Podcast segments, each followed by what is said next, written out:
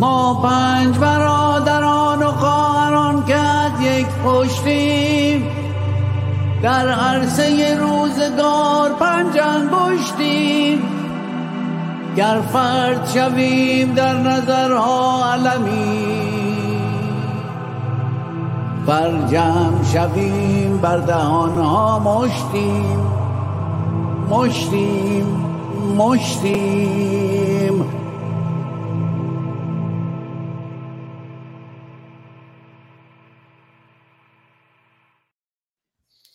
به نام خرد ناخدای بشر خرد رهکشای تو در خیر و شر خرد. ناخداوند هر با خداست خرد هم خداوند و هم ناخداست. درود بر شما خردمندان یاران عزیزان گرامیان و همراهان. در خدمتون هستیم امروز پنجشنبه 28 دی ماه سال 1402 اشغالی برابر با 18 ژانویه 2024 در یکی دیگر از برنامه های روشنگران قادسیه و از اسلام واقعی تا واقعیت اسلام و به موضوع دموکراسی ستیزان و اهداف آنان می‌پردازیم. نقد دیدگاه های جنجالی سروش دباغ آقای دکتر سروش دباغ آقای دکتر رضا تقیزاده و آقای امیر تاهری گرامی. توی برنامه پیشین به تفصیل بیشتری پرداختیم با آقای دکتر رضا تقیزاده و آقای امیر تاهری که خب گفته بودن ما به دموکراسی غربی نیازی نداریم. و سکول و آقای تاهری که فرموده بودن سکولاریسم دموکراسی لایسیته حقوق بشر اینها مفاهیمی کلیشه های مبتزل چرت و پرت و میکروب هستند. به حال تو برنامه های پیشین دوستان می‌تونن بیشتر بهش بپردازن. ولی امروز می‌خوایم یه مقداری متمرکزتر هم به اونها بپردازیم و هم به دیدگاه های دکتر سروش دباغ. حدود 100 سال پیش فرخی یزدی برای ما خون که در محیط طوفانزای ماهرانه در جنگ است. ناخدای استبداد با خدای آزادی. و الان هم به نظر میاد که این به نوعی پروژه وجود داره که ناخدای استبداد داره همچنان با خدای آزادی می جنگه و نمی‌خوان قدرت از دین و از الله به مردم و به حاکمیت به مردم واگذار بشه. پرحرفی نکنم. امروز افتخار داریم در خدمت میهمان عزیزی هم هستیم. برای اولین بار خانم دکتر فرح دوستدار. من اول به ایشون درود میگم و به رسم این برنامه چون اولین بار در خدمتشون هستیم. ازشون خواهش می‌کنم یه معرفی از خودشون داشته باشن. من آثار ایشون رو که دیدم به فارسی به آلمانی و تلاش ایشون بسیار گسترده است اما هیچ کسی هم بهتر از خود ایشون نمی‌تونه خودشون رو معرفی کنه. شاید کمی سخت باشه. من ازشون خواهش کردم که خود شما این زحمت رو بکشید. خوش آمدید خانم دکتر دوستدار گرامی. درود میفرستم به شما عزیزان حاضر در برنامه و به همه بینندگان عزیز و خوشوقتم که این سعادت رو به من دادید که در برنامه در کنار شما عزیزان باشم. من دوران ابتدایی و متوسطه رو در ایران در آبادان گذراندم و از سال 1967 به اروپا اومدم. ابتدا در اتریش چهار سال در اتریش و بعد با همسرم به لوکسامبورگ آمدیم. و من در آلمان رشته علوم سیاسی رو تحصیل کردم و دکترامو در فلسفه سیاسی کانت گرفتم. به عنوانی لیبرالیسم اخلاقی کانت. و بیشتر فعالیت هام به زبان آلمانی بوده. اون زمانی که من فارغ و تحصیل شدم کشور لوکسامبورگ دانشگاهی نداشت که بتونم در اونجا تدریس کنم و بیشتر در گروه های تحقیقاتی بودم در آلمان. و در زمینه زنان به اصطلاح وومن استادیز تحقیقات زنان خیلی کار کردم در زمینه دموکراسی در زمینه تطابق سیاست با اخلاق و در سالهای اخیر نقش عواطف و احساسات در سیاست که کشفیات جدید عصب شناسی و مغز شناسی رو منتقل کردم به علوم سیاسی و نشون دادم که عواطف و احساسات چه نقش مهمی رو در سیاست ایفا می‌کنن. کتاب های من بیشتر به زبان آلمانی هست و تعدادش خیلی زیاد بود ولی چند تایی از اونها در وبسایت من هست. و آخرین کتابی که نوشتم به زبان فارسی است.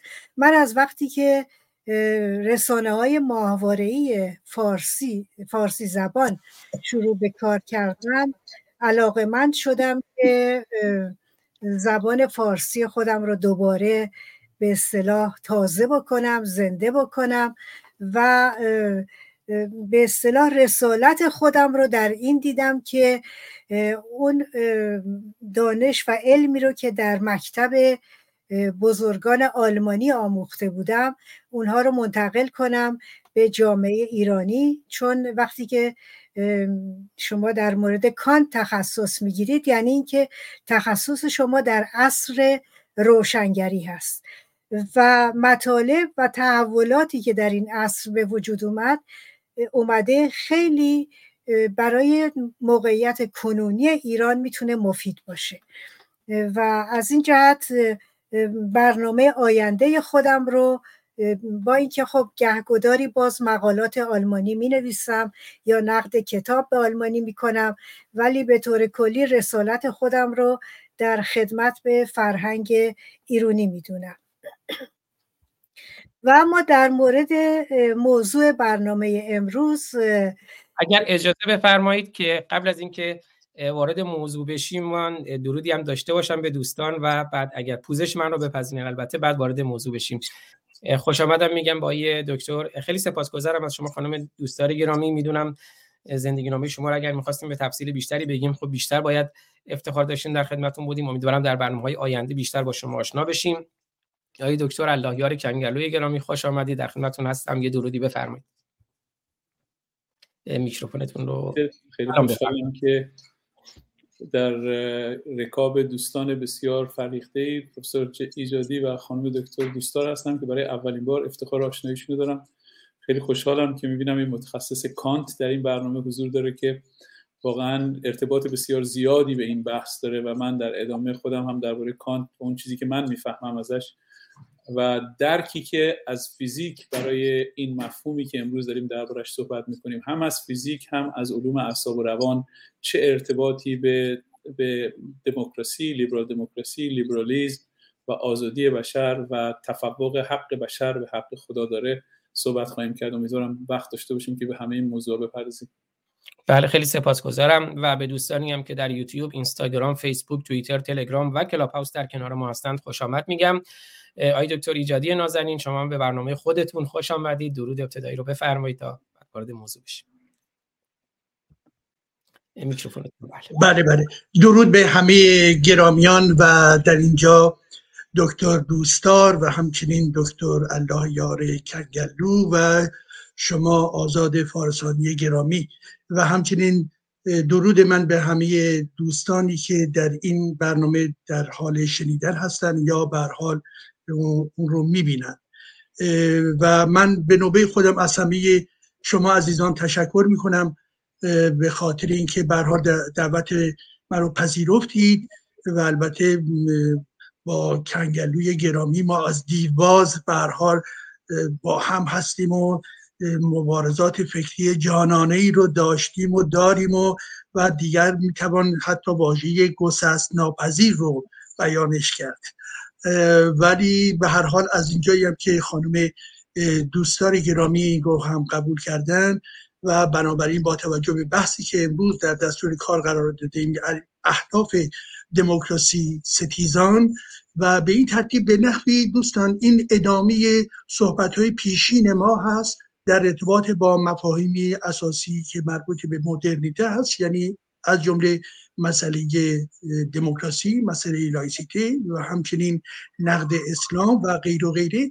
و بنابراین امروز به طور مشخصتر و بسیار ویژه شاید بشه گفت که محور اصلی برخورد ما در ارتباط با نوشته آقای سروش خواهد بود و به این ترتیب بر حال جنبه های مختلفی رو از نگاه های گوناگون مطرح خواهند شد.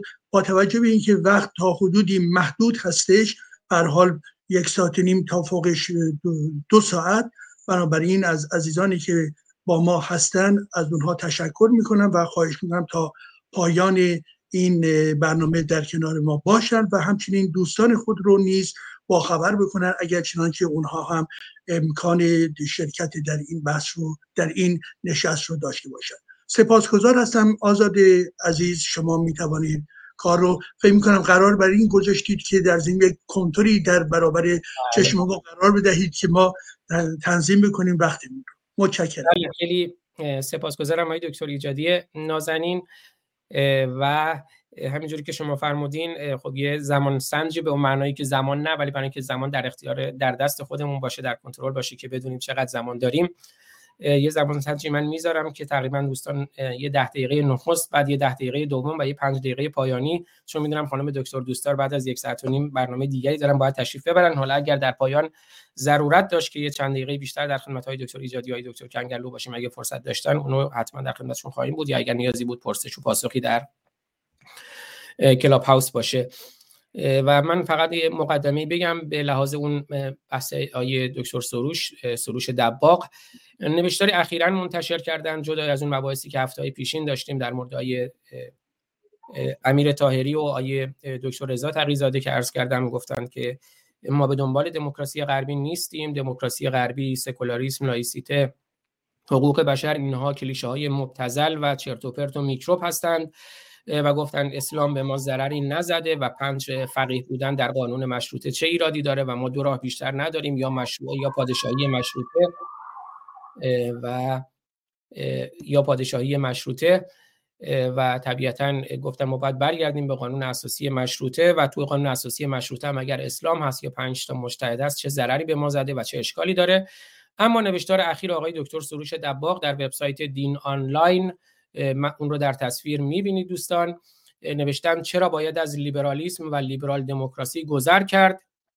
در تاریخ 18 دیماه 1402 پوزش من رو هم بپذیرید به خاطر این سرماخوردگی و صدای ناخوشایند من. و چکیده این نوشته رو من می‌خونم. سروش دباغ در این یادداشت چهار دلیل خود را برای عبور از مکتب لیبرالیسم و نظام لیبرال دموکراسی بیان کرده است.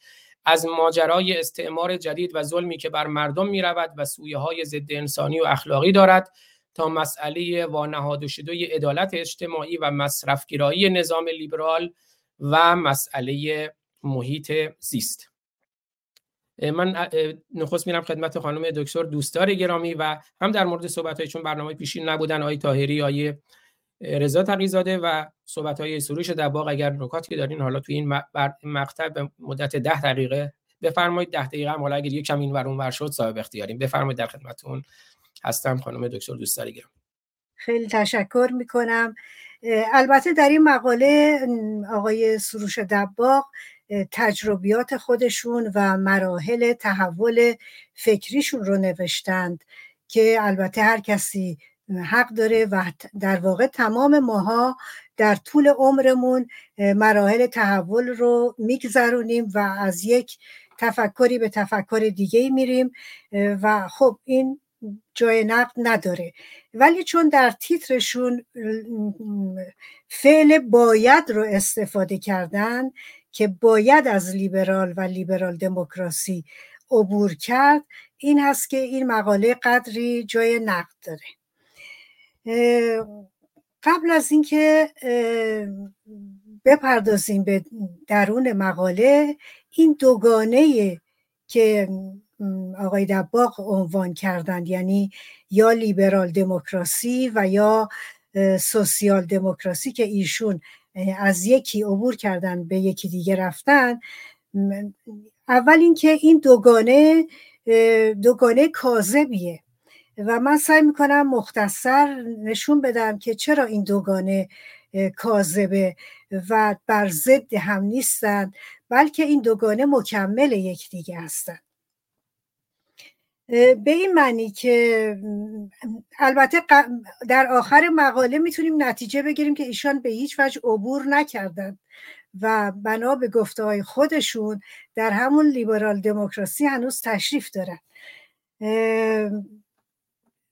اینجوری شروع کنیم که در قانون اساسی دموکراتیک دو عنصر نقش بازی می‌کنن یکی عنصر لیبرال هست به این معنی که دولت و حکومت اولا که حکومت قانون باید برقرار بشه چون مفهوم ابتدایی لیبرالیسم حکومت قانون به جای خود حکومت خودسرانه پادشاهان یا عمرا بوده. حکومت قانون باید برقرار بشه و این قانون باید آزادی های فردی رو تضمین کنه و وظیفه دولت و حکومت این هست که بخش عمومی جامعه رو به اصطلاح تنظیم بکنه و در بخش خصوصی جامعه یعنی باورها و نظریات افراد طرز زندگیشون طرز پوشششون و هرچی که به بخش خصوصی یک انسان تعلق داره دولت نباید در آنها دخولی داشته باشه. در واقع لیبرال ها می‌گفتند که باید دولت و حکومت باید مثل ژاندارم در شب باشه. یعنی وقتی مردم خواب هستند مراقب آنها باشه و وقتی که بیدار هستند تا حد ممکن ظاهر نشه.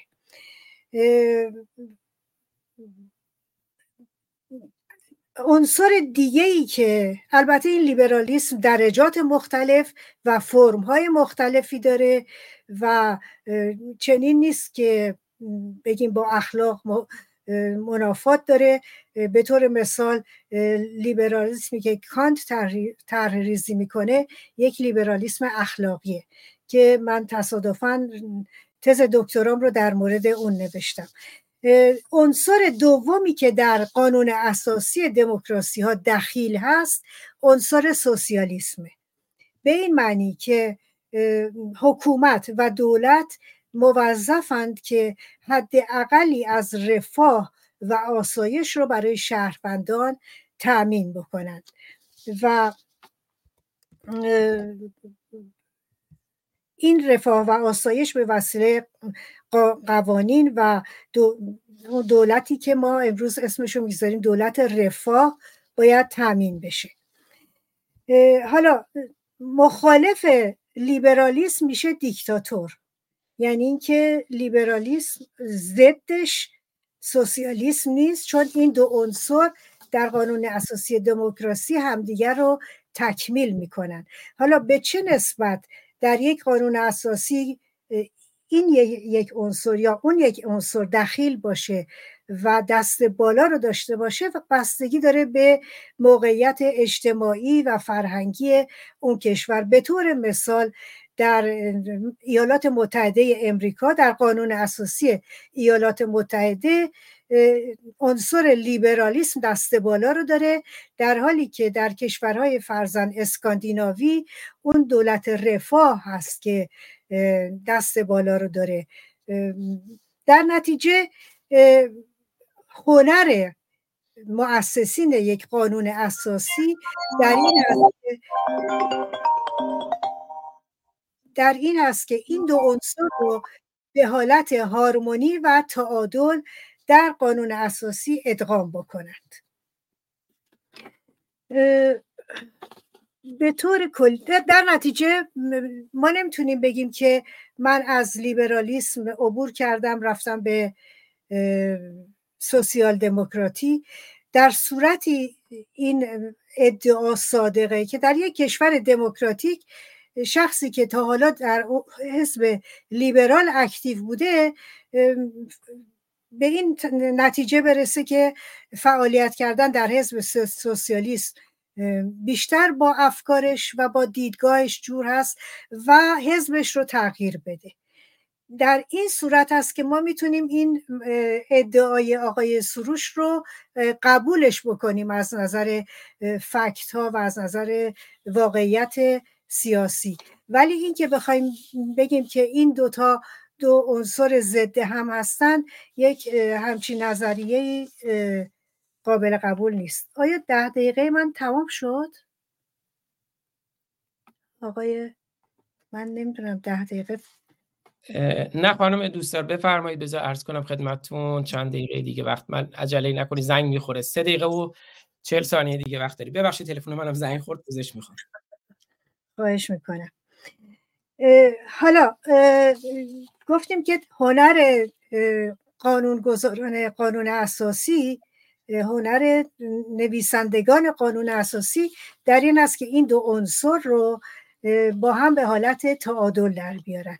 و یک نمونه خوب کشور آلمان هست که تونستن این دو عنصر رو هر دو رو ادغام بکنند و البته در کشورهای رفاه یعنی کشورهای اسکاندیناوی هم عنصر لیبرالیسم وجود داره چون لیبرالیسم به دو معنی برداشته میشه. یکی لیبرالیسم سیاسی است که همونطور که گفتیم دولت و حکومت موظف هستن آزادی های افراد رو تضمین بکنند و یکی لیبرالیسم اقتصادی هست به معنی بازار آزاد و اینکه حکومت و دولت موظف هستند که آزادی افراد رو در فعالیت های اقتصادیشون تا اون حدی تأمین بکنند که برای جامعه و برای کشور مضر نباشه.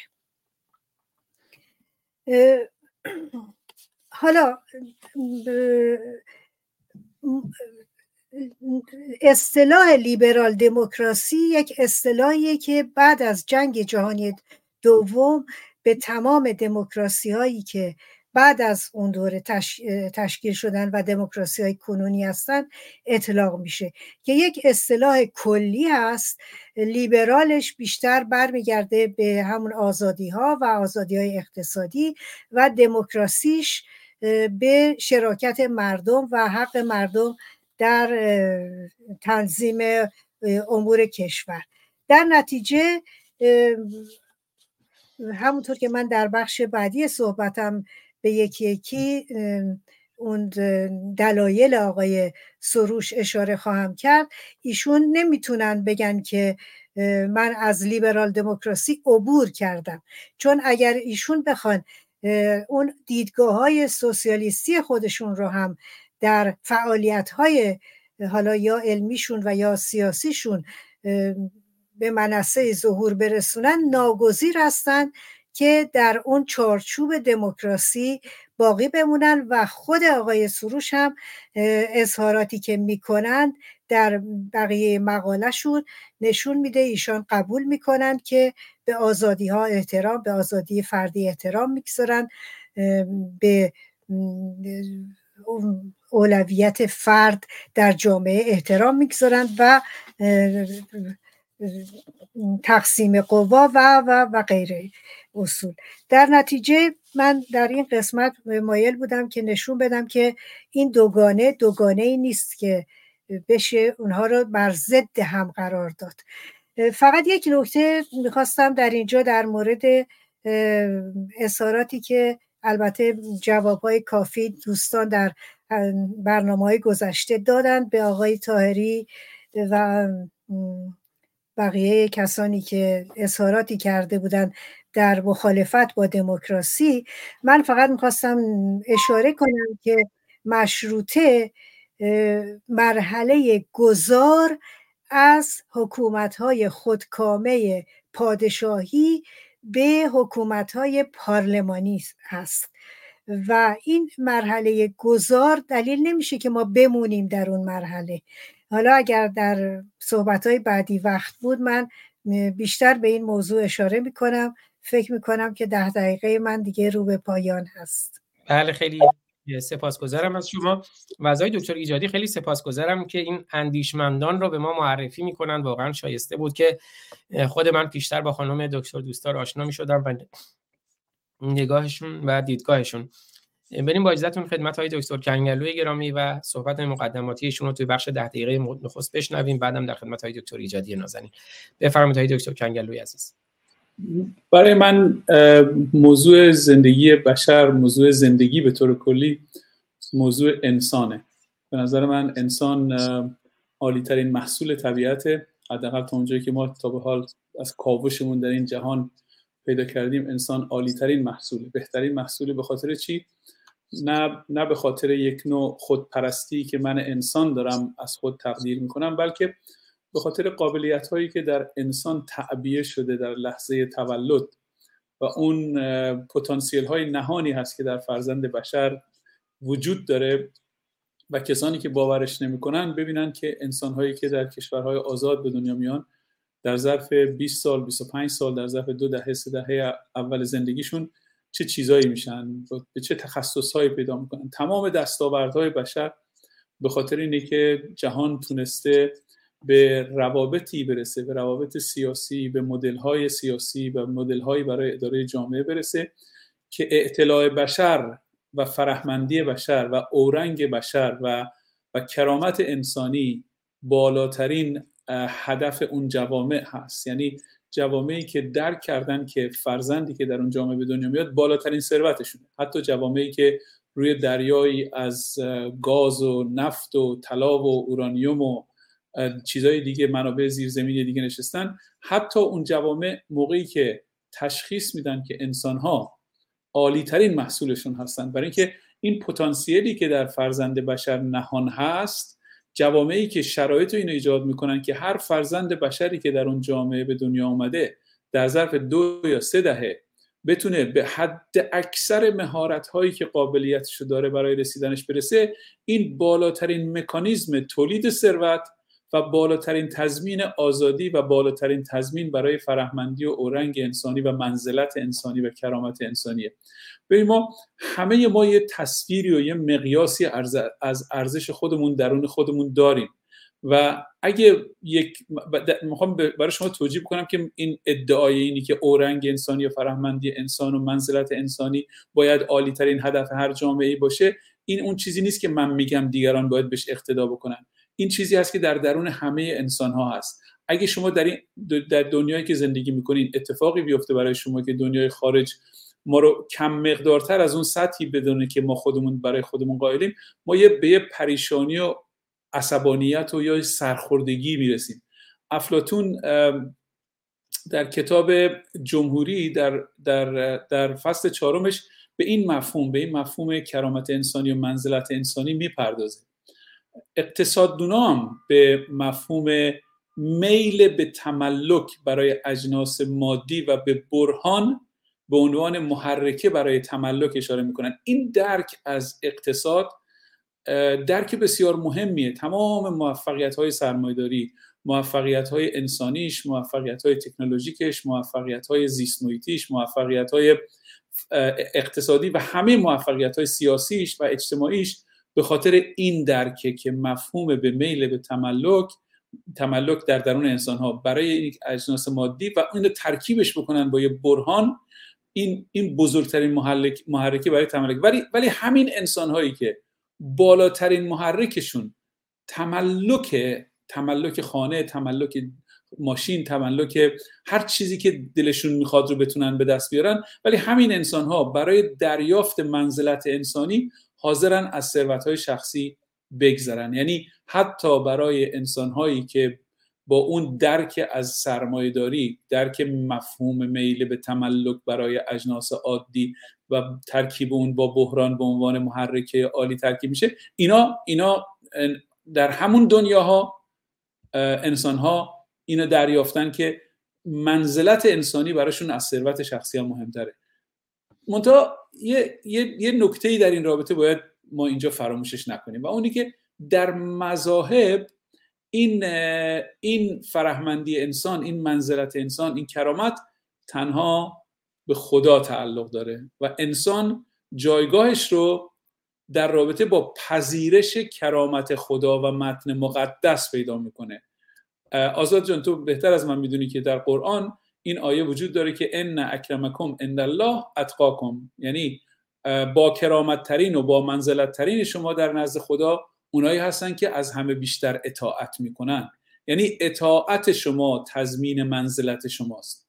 در خود وجود انسان هیچ چیزی نیست که به طور ذاتی برای شما منزلت یا کرامت یا فرهمندی ایجاد بکنه. منزلت و فرهمندی متعلق به خداست متعلق به عالی ترین مرجع مذهبه و شما در اطاعتتون از قوانین این مذهب کرامت پیدا می‌کنید. این یه مدل متفاوتی برای فلسفه اجتماعی برای فلسفه بشر و برای دیدگاه ما به جهان هستی هست. و تعیین و تثبیت پایه های بنیادی و مادی این منزلت انسان از مفاهیم بسیار بسیار بسیار به نظر من پایه‌ای هستند که حداقل میشه گفت که از دو سه هزار سال پیش به این طرف و از زمانی که افلاتون تو اون کتابی که من گفتم در کتاب جمهوری تحت عنوان تیمیس به ذاتی بودن اون پرداخت. یعنی اینجوری نیست که یه عده میگن اسلام اومد انسان رو رها کرد مسیحیت اومد انسان رو رها کرد. قبل از اسلام قبل از مسیحیت افلاتون درباره ذاتی بودن اون معیارهایی که به انسان منزلت میده در کتاباش نوشته. یعنی اگه جوامعی که به این قوانین می‌خواستن ارائه بدن یا بهش تمکین بکنن اونا جوامع بهتری میساختن. همونطوری که ما دیدیم که امپراتوری یونان جوامعی ساخت. بسیار بهتر از جوامعی که تحت زعامت مذهب در اروپا در هم در اروپا هم در خاورمیانه درست شد. تو, تو این بحثی که ما داریم می‌کنیم یه تمایزی بین اون چیزی که اون چیزی که همیشه هست و و هرگز نمی شود و آنچه که می شود و هرگز نیست. یه تمایزی بین این دو پدیده وجود داره که حالا من در ادامه بهش میپرزم اگه اگه اگه ما به, به جوامع اشراف زاده دو, دو سه هزار سال پیش فکر کنیم همه کس در اون جوامع منزلت انسانی اورنگ انسانی ندارن. فقط جنگجویان و مبارزین با وجود این که نظریه های افلاتون نظریه های بسیار بسیار پیشرفته تری از نظریه های اسلامی بود اشکالش این بود که با وجود اون نظریه ها در اون جوامع یه عده آدم های خاصی منزلت انسانی داشتن. رأسا جنگجویان و مبارزین و اشراف زادگان از این ویژگی برخوردار بودن به این دلیل که اون, اون جوامع حول محور خشونت ساخته شده بود. یعنی مکانیزم تصاحب قدرت خشونت و هیچ مکانیزم دیگه ای برای تصاحب قدرت وجود نداشت. به همین خاطر کسانی که مهارت هایی یا ابزاری در رابطه با روند درک و تصاحب قدرت ارائه می‌کردن که جنگجویان و مبارزین و صاحبان قدرت که اشراف زادگان بودن اینا از امتیازات بیشتری برخوردار بودن و فرهمندی انسان که افلاتون میگه یا منزلت انسانی اورنگ انسانی به اونا اطلاق می‌شده. منتها روابط عمده اقتصادی و, و, و اجتماعی امکان این که توانایی های ذاتی انسان ها به مهارت تبدیل بشه رو که واقعا منزلت و اورنگ انسانی رو به منصه ظهور می‌ذاره اون موقع وجود نه وجود نداشت. در خلال زندگی بشر این امکان به وجود اومد که یک نوع روابط اقتصادی یا روابط اجتماعی به وجود بیاد که اون رابطه‌ای که من در ابتدا گفتم که فرزند بشر با با پتانسیل هایی با اندرتوان هایی بالقوه‌ای به دنیا میاد که بعدا جوامعی که این قابلیت ها این پتانسیل ها رو به رسمیت می‌شناسن و براش امکان رشد و نمو پیدا ایجاد می‌کنن اون جوامع به ثروت حد اکثری خوشبختی حد اکثری زیبایی حد اکثری به همه چیز حد اکثری رسیدن. برخلاف اون چیزی که در این مقاله‌ای که شما بهش اشاره کردین وجود داره. و مسیحیت و در این رابطه اسلام هم همینطوره. و پیدایش اون و ابزار این نظریه که منزلت انسان از اخلاقیات خدا محور نشد می‌گیره اون موقع یه مسیر تازه ای رو برای بشر برای درک منزلت ذاتیش ایجاد کرد. یعنی یه پله بالاتر می‌رفت از اون دنیایی که فقط جنگجویان و مبارزین و اشرافزادگان منزلت انسانی داشتن.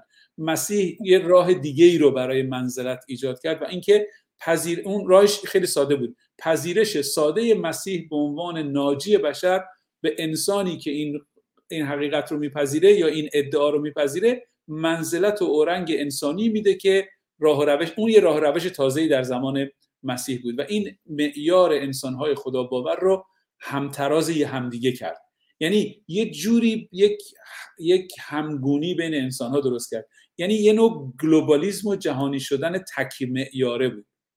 در منتها ما از مسیح که گذشتیم پیروان مسیح این ایده رو گرفتن و تبدیلش کردن به حکومت کلیسا و انگیزاسیون در اروپا که بزرگترین جنایات در لفافه و در تحت نام مذهب کاتولیک و مسیحیت در تاریخ بشر در طی حدود 400 سال انجام شد که واقعا مثال زدنیه. من مثل اینکه زمانم به پایان رسیده مجبورم در اینجا متوقف بشم و ادامه بحثمو در نیستین. حالا یکی دو دقیقه این ور اونور اشکال ندارین فقط گفتم یه چارچوب اگه بحثتون بعد جمع جمع بفرمایید این دوره بفرمایید. بله. پس من یک دقیقه دیگه صحبت می‌کنم و و می‌خوام اینجا قبل از اینکه حرفمو تمام کنم به جنبش روشنگری هم برسم. در, طی جنبش روشنگری اتفاقی افتاد اینه که دست کلیسا به عنوان اون اون قاسب اون سنت جهانی مسیحیت که واقعا برای یه مدت زیادی دستش توی این جنایت ها باز بود و عدم تواناییش در حل مشکلات یا حتی یا حتی عدم توانایی کلیسا و مذهب و نه تنها اون مذهب بلکه مذاهب دیگه در درک ساده ترین حقایق درباره زندگی بشر یعنی درک حقیقتی مثل مثلا خورشید محوری منظومه شمسی. اینا نداشتن. فکر می‌کردن هم کلیسا هم تمام مذاهب فکر می‌کردن به خاطر اینی که از روی زمین نقطه نظرشون به حقایق دنیای خارج از زمین محور بود فکر می‌کردن خورشید به دور زمین میگرده. موقعی که انسان ها تونستن به وسیله اتکا به قدرت شناخت خودشون و قدرت ابزارسازی خودشون این حقایق کلیسا رو یک حقایق کلیسا ادعا می‌کرد حقایق حسن رو. یکی یکی یکی یکی رشته های اونا رو پنبه بکنه اون وقت بود که انسان ها گفتن ای دل غافل پس حق متعلق به خدا نیست. من از خدا عالیترم که قابلیت دارم حقیقتی رو پیدا بکنم که نمایندگان خدا به زمین انقدر مذبوحانه و استیصالآمیز دارن دروغ رو در جامعه ترویج می‌کنن و برای انکار واقعیتی که بشر خودش قابلیت دسترسی داره به خشونت و جنایت و احکام مذهبی متصل می‌کنن خودشون و متوسل میشن. و این آغاز رهایی بشر بود که من در ادامه بهش می‌پردازم به چه شکلی انجام شد. بله خیلی از شما سپاسگزارم. به نکات خیلی خوبی اشاره فرمودین. من یک بار دیگه از خانم دکتر دوستار پوزش بخوام. توی نوبت پیشین موبایل من زنگ خورد و اگر باعث شد که یه مقداری ایشون تمرکز نداشته باشن توی اون مقطع یا به هم بخوره تمرکزشون پوزش من رو بپذیرید. نا پیش آمده. غیر غیر پیش بینی شده بود و نمی‌شدم صدا رو سریع ببندم چون کلاب هاوس مشکل پیدا می‌کرد. و آقای دکتر ایجادی نازنین در خدمت شما هستم بفرمایید. بله. بنابراین دو دوباره به همه گرامیان حاضر در این اتاق و شبکات درود می‌گویم. ببینید عزیزان شما هایی که در این اتاق های کلاب هاست شرکت کردید یا حتی برای بسیاری از این برنامه های در رسانه ها بسیاری از برنامه ها برنامه هایی هستش که از نظر محتوایی بسیار ناظر هست و دارای کیفیت بالا برای تولید فرهنگ نیست. جنبه های هیجانی جنبه های در واقع مربوط به داده های اطلاعاتی, اطلاعاتی روزمره هستش. حال آنکه برنامه ای که در اینجا در شرکت دارید در ضمن نوعی از برنامه هایی هست که تلاشش در جهت ایجاد یک فرهنگ یا تقویت یک فرهنگ عمیق هست و در اینجا محور صحبت ما اگر لایسیته هست اگر مسئله نقد هست و غیر و غیره همچنین مدرنیته و در این لحظه مسئله مرکزی مسئله دموکراسی است. دوستان گرامی ببینید اینطوری بگیم. شاید بشه گفت به دنبال پیدایش انسان از تیره های حیوانی که حدودا به فرض 6 میلیون سال 7 میلیون سال میگذرد. ما رسیدیم رسیدیم رسیدیم تا اینکه به هوموساپین ها به, وجود بیایند که بنابر برخی نظریات دانشمندا حدود دیویست هزار الا دیویست هزار و دیویست و خورده هزار سال هست.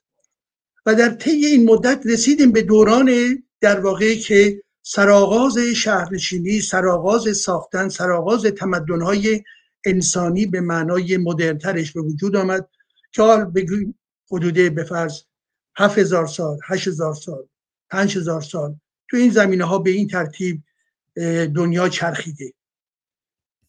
و حالا اگر هم حتی اکتفا بکنیم به حرفایی که در نظریه کار مارکس بود زمانی که صورتبندی های اجتماعی اقتصادی رو توضیح می‌داد و می‌گفت البته او توجهش بیشتر به غرب بود که این امر بر پایه بردهداری بر پایه فودالیزم بر پایه سرمایهداری حرکت کرده و فردا فردای سوسیالیسم خواهد بود.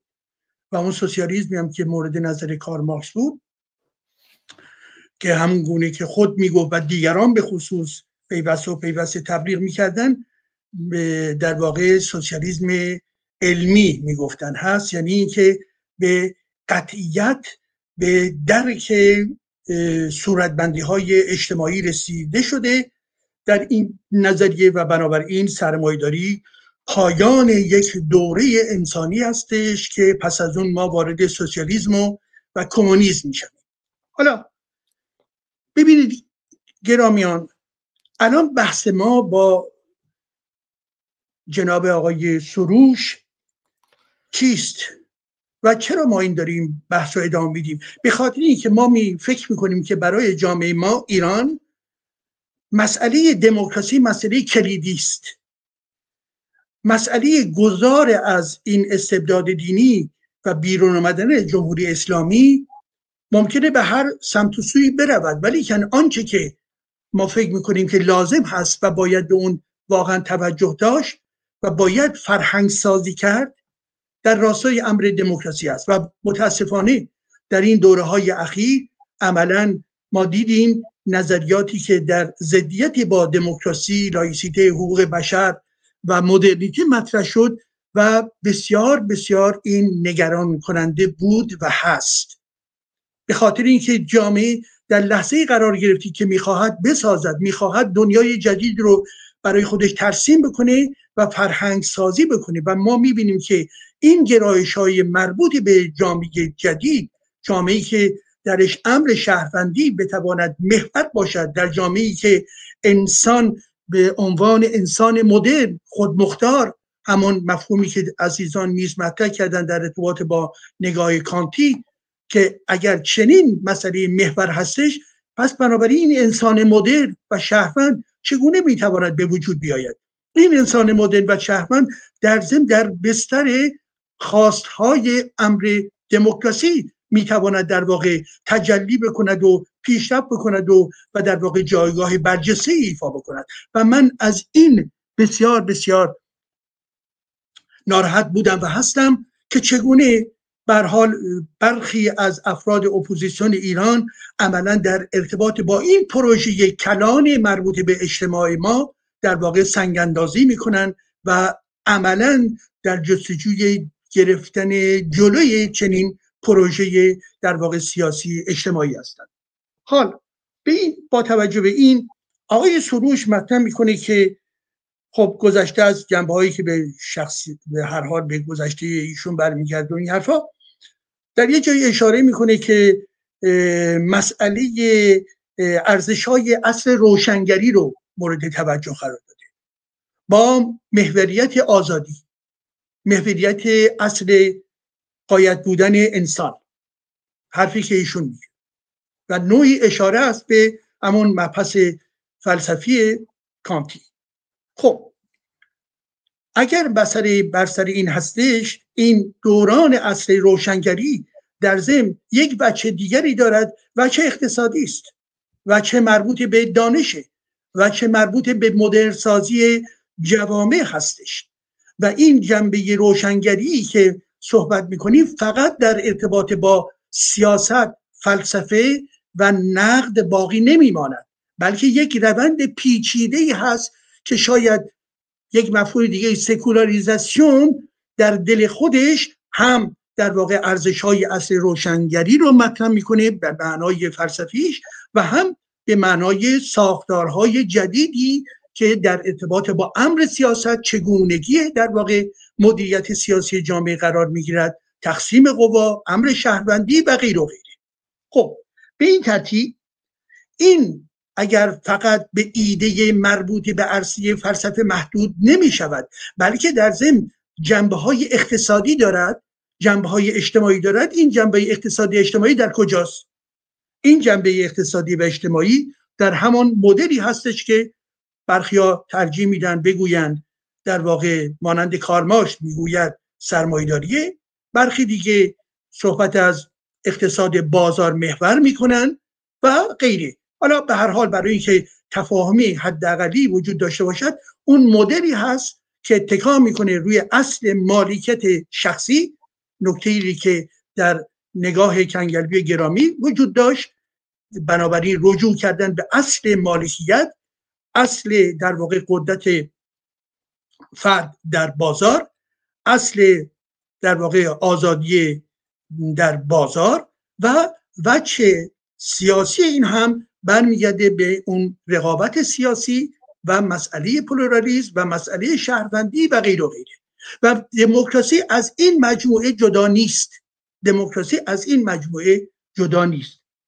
به این ترتیب اگر ایشون می‌گویند که از سرمایداری کلاسیک که با لیبرالیز گره خورده فاصله می‌گیریم یا گرفتم. زیرا در این مدل سرمایداری در واقع توأم با درد و رنج و و غیره هستش و بنابراین نمی‌تواند به امر مدیریت به امر رفاه و عدالت اجتماعی توجه بکنند خب ببینید ما می‌دانیم حداقل بر اساس شناختهایی که از جوامع غربی داریم به عنوان نمونه در سیستم های بردهداری که هم در آفریقا بوده هم در غرب بوده و غیر مدل عدالت اجتماعی نمی‌تواند وجود داشته باشد. یک در ارتباط با سیستم فودال نیز مدل عدالت اجتماعی یعنی کوچک کردن تناقض ها و تضادهای در واقع در اجتماع و در واقع نوعی تعادل در تقسیم ثروت نمی‌تواند وجود داشته باشد. در مدل چی؟ فودالی. در مدل اقتصاد در واقع بازار که کارماش اعلام کرد که نه این مدل در واقع دستخوش چی؟ مجموعه تناقضات و آنتاگونیسم هستش و بنابراین پرولتاریا در برابر سرمایدار قرار می‌گیرد و منجر به انقلاب می شود پس بنابراین چه چیزی پیشنهاد شد؟ مسئله سوسیالیسم مطرح شد. و ما دیدیم در تجربه و در نظر که سوسیالیسم به هیچ وجه نمی‌توانست به سوی در واقع چی اون عدالتی که ما داریم ازش صحبت می‌کنیم حرکت می‌کنیم به چه خاطر؟ به خاطر اینکه تجربه چین شوروی تمام کشورهای اروپای شرقی دیدیم این مدیریتی برای فقر بیشتر بود برای بوروکراسی بود برای نظام اردوگاهی بود. برای نظام توتالیتاریستی بود. پس بنابراین به هیچ وجه با این امر نزدیک نشد. حالا فقط زمانم هم اعلام بکنید از برای اینکه من نمی‌دونم الان چقدر زمان. به شد دکتر ایجادی. تمام شده زم بله حالا بفرمایید جمعندیتون رو بفرمایید. پس فقط با یک جمله خاتمه میدم. به این ترتیب هستش که ما اگر توجه بکنیم که مدل سوسیالیسم نمی‌تواند پاسخگو باشد ولی ایشون مطرح می‌کنه در مدل های سوسیال دموکراتیک.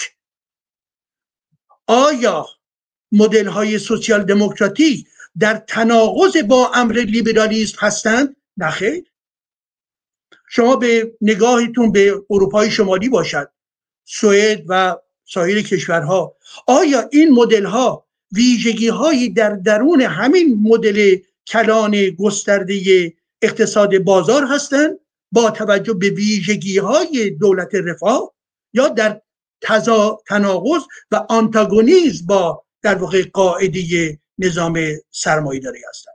این رو در بخش بعد من توضیح بیشتری خواهم داد. سپاس. بله بسیار سپاسگزارم. توی ده دقیقه دوم می‌رسیم خدمت خانم دکتر دوستار و اگر دیدگاهی هم دوستان در مورد اهدافی که این عزیزان دارن در مورد اینکه این گونه واقعا با دموکراسی که برنامه پیشین هم اشاره کردیم بحث واژه نیست بحث مشکلشون با حاکمیت مردم و انتقال از حاکمیت از دین با حاکمیت مردم به نظر شما چه اهدافی رو همین عزیزان دنبال می‌کنن که یک دفعه از همه جا می‌بینیم داره این بحث نبرد صد سالی ایرانیان برای حاکمیت مردم از صدر مشروطه تا الان الانی که احساس میشه یه دوران گذاری ممکنه شکل بگیره دارن می‌خوان اینا به جایی که از جمهوری اسلامی و از اسلام گذار کنن دارن میان از لیبرالیسم دموکراسی سکولاریسم لایسیته حقوق بشر اینها رو دارن ازش عبور می‌کنن نگران کننده است به نظر شما هدف این عزیزان از چنین دیدگاه چیز خانم دکتر دوستار و هر نکته دیگه مد نظر خود شماست بفرمایید. بله البته نباید این حرفا رو جدی گرفت. چون خیلی اساسی نداره و اکثریت مردم ایران هواخواه دموکراسی هستند هواخواه حاکمیت مردم هستند ما حتی نوع انتخاب نوع سیستم آینده رو به عهده مردم و به رأی مردم گذاشتیم. در نتیجه من این حرفا رو جدی نمی‌گیرم. برای اینکه برخلاف ادعایی که شده بود که دموکراسی و اینها شعار هست و مبتزل هست و غیره من اینها رو یک اظهارات احساسی و بدون تفکر عمیق می‌دونم و از نظر من نمی‌تونم اونها رو جدی تلقی کنم. حالا می‌تونیم باز به این مطلب برسیم. حالا هدفشون چی است هدف من فکر می‌کنم برای اینکه نظر خودشون رو بیشتر بهش باها بدن ناگزیر شدن. به جای اینکه راهکار ارائه بدن ناگزیر شدن به تخریب سایر دیدگاه ها ولی من این رو اکثریت نمی‌دونم بلکه یک اقلیت کوچیکی می‌دونم. مایلم به چهار دلیلی اشاره کنم که جناب سروش دباغ آوردند و گمان می‌کنند که این دلایل رد دموکراسی در صورتی که من در هیچ کدوم از اینها رد لیبرال دموکراسی رو نمی‌تونم قبول کنم. برای اینکه استدلال خیلی ضعیفه. دلیل اولی که ایشون آوردن این که وجود استعمار در این سیستم ها است. و اینکه غربی ها ما شرقی ها رو عقب مانده تلقی می کنند و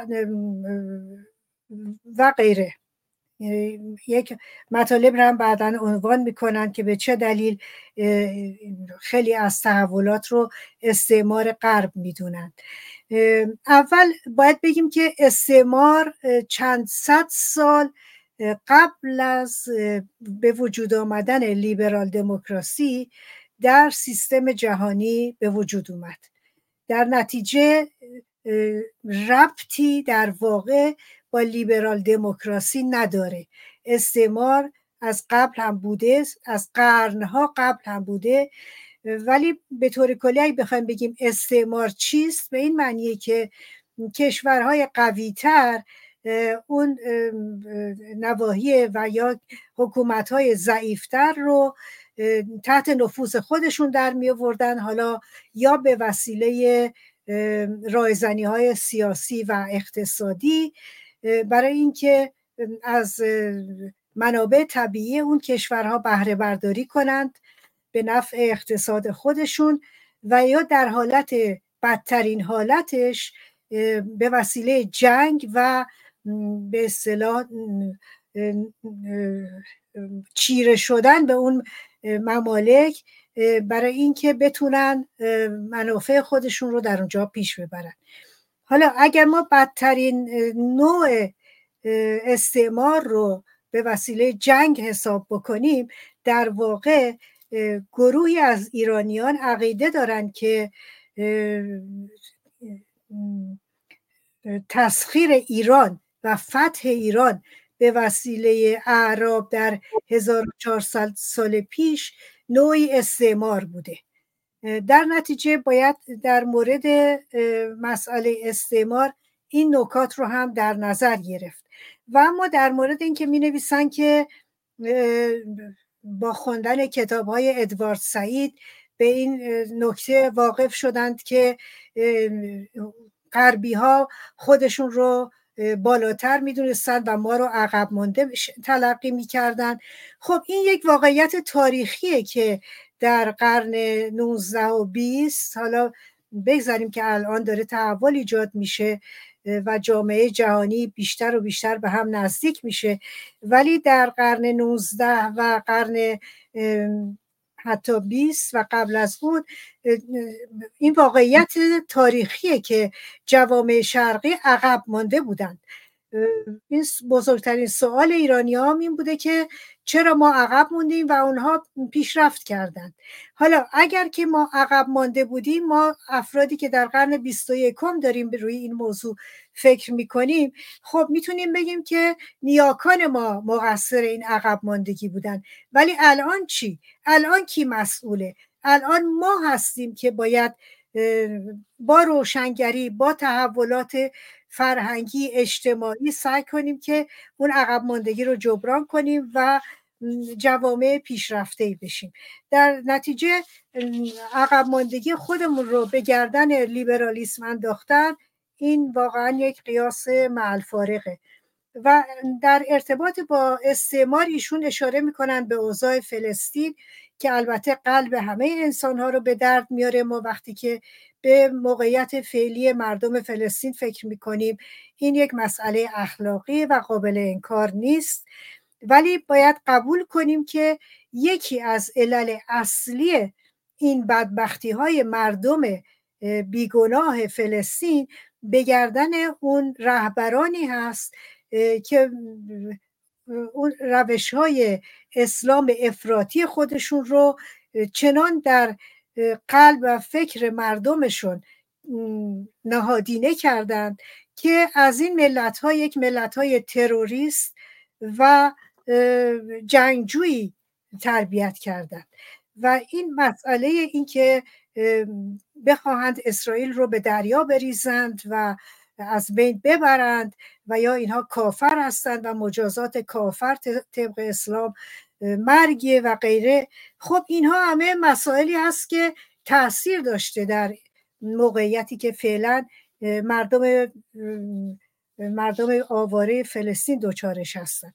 در نتیجه ما نباید نگاه یک سویه داشته باشیم و باید همه مسائل رو مد نظر داشته باشیم.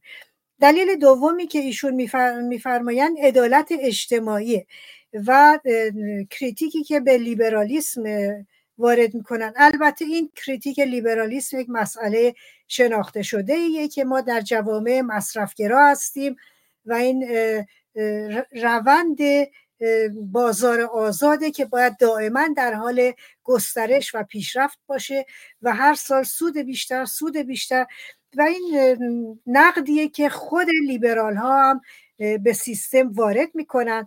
ولی همونطور که جناب دکتر ایجادی شرح دادن ما دو سیستم اقتصادی بیشتر تا حالا در جهان نداشتیم. یکی اقتصاد بازار آزاد و یکی اقتصاد دولتی و برنامه ریزی شده که در کشورهای کمونیستی این به تجربه گذاشته شد و شکست خورد.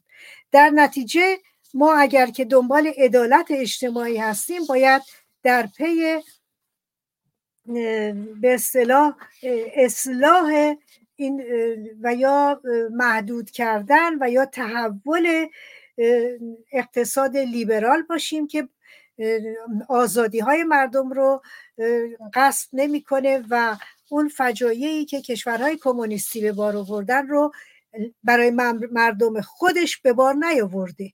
سیستم لیبرال در هر کشوری برای مردم خودش خوب بوده. ولی خب این نقد که در سیستم لیبرال پولدارها پولدارتر میشن و فقرا فقیرتر میشن این نقدیه که وارده و هنوز ما جواب دقیقی نداریم و یا آلترناتیوی برای سیستم اقتصادی فعلی نداریم ولی خب این مسلمه که بسیاری از دانشمندان دارن روی این مسائل کار می‌کنن در مورد اووردن اتیک و اخلاقیات در سیستم اقتصادی و اینها تحولاتی که جامعه باید واقعا براش زحمت بکشه کار کنن متفکرین روش.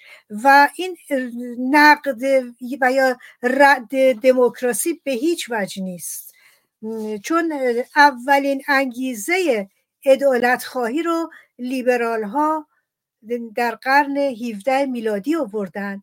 جان لاک وقتی که و آدم سمیت اینها وقتی که صحبت از آزادی کردن که هر انسانی باید آزاد باشه و تجارت بکنه و منافع کار خودش رو به دست بیاره این در مقابل اون سیستمی بود که یک گروه محدودی از نوجبا و اشراف فقط در ثروت جامعه سهیم بودند و بقیه مردم همه در قسمت فقرا قرار داشتند. در نتیجه عدالت اجتماعی رو ما نمی‌تونیم مخالف سیستم لیبرال قرار بدیم. بله فقط من یک مختصر دیگه بگم. دلیل سومی که میارن سلامت روان و خورسندی هست که البته خوشبختی و رفاه شهروندان تنها وابسته به مسائل مادی نیست. ولی در این زمینه هم لیبرال دموکراسی و هم سوسیال دموکراسی جوابی ندارند. جواب دولت رفاه و یا سوسیال دموکراسی هم جواب مادی هست. در نتیجه اون چیزی که آقای سروش به دنبالش هستن متاسفم که در لیبرال دموکراسی هم اون رو پیدا نخواهند کرد.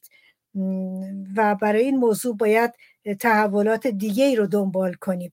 دلیل چهارمی که میارن محیط زیست است. محیط زیست البته که مشکل جهانی هست ولی مقصر اون می‌تونیم بگیم که جامعه صنعتی هست ولی جامعه صنعتی الزامن نمیشه اون رو مساوی قرار بدیم با جامعه دموکراتیک و لیبرال دموکراسی. در نتیجه مسئله محیط زیست در همه کشورها هست و ارتباط مستقیمی با لیبرال دموکراسی نداره.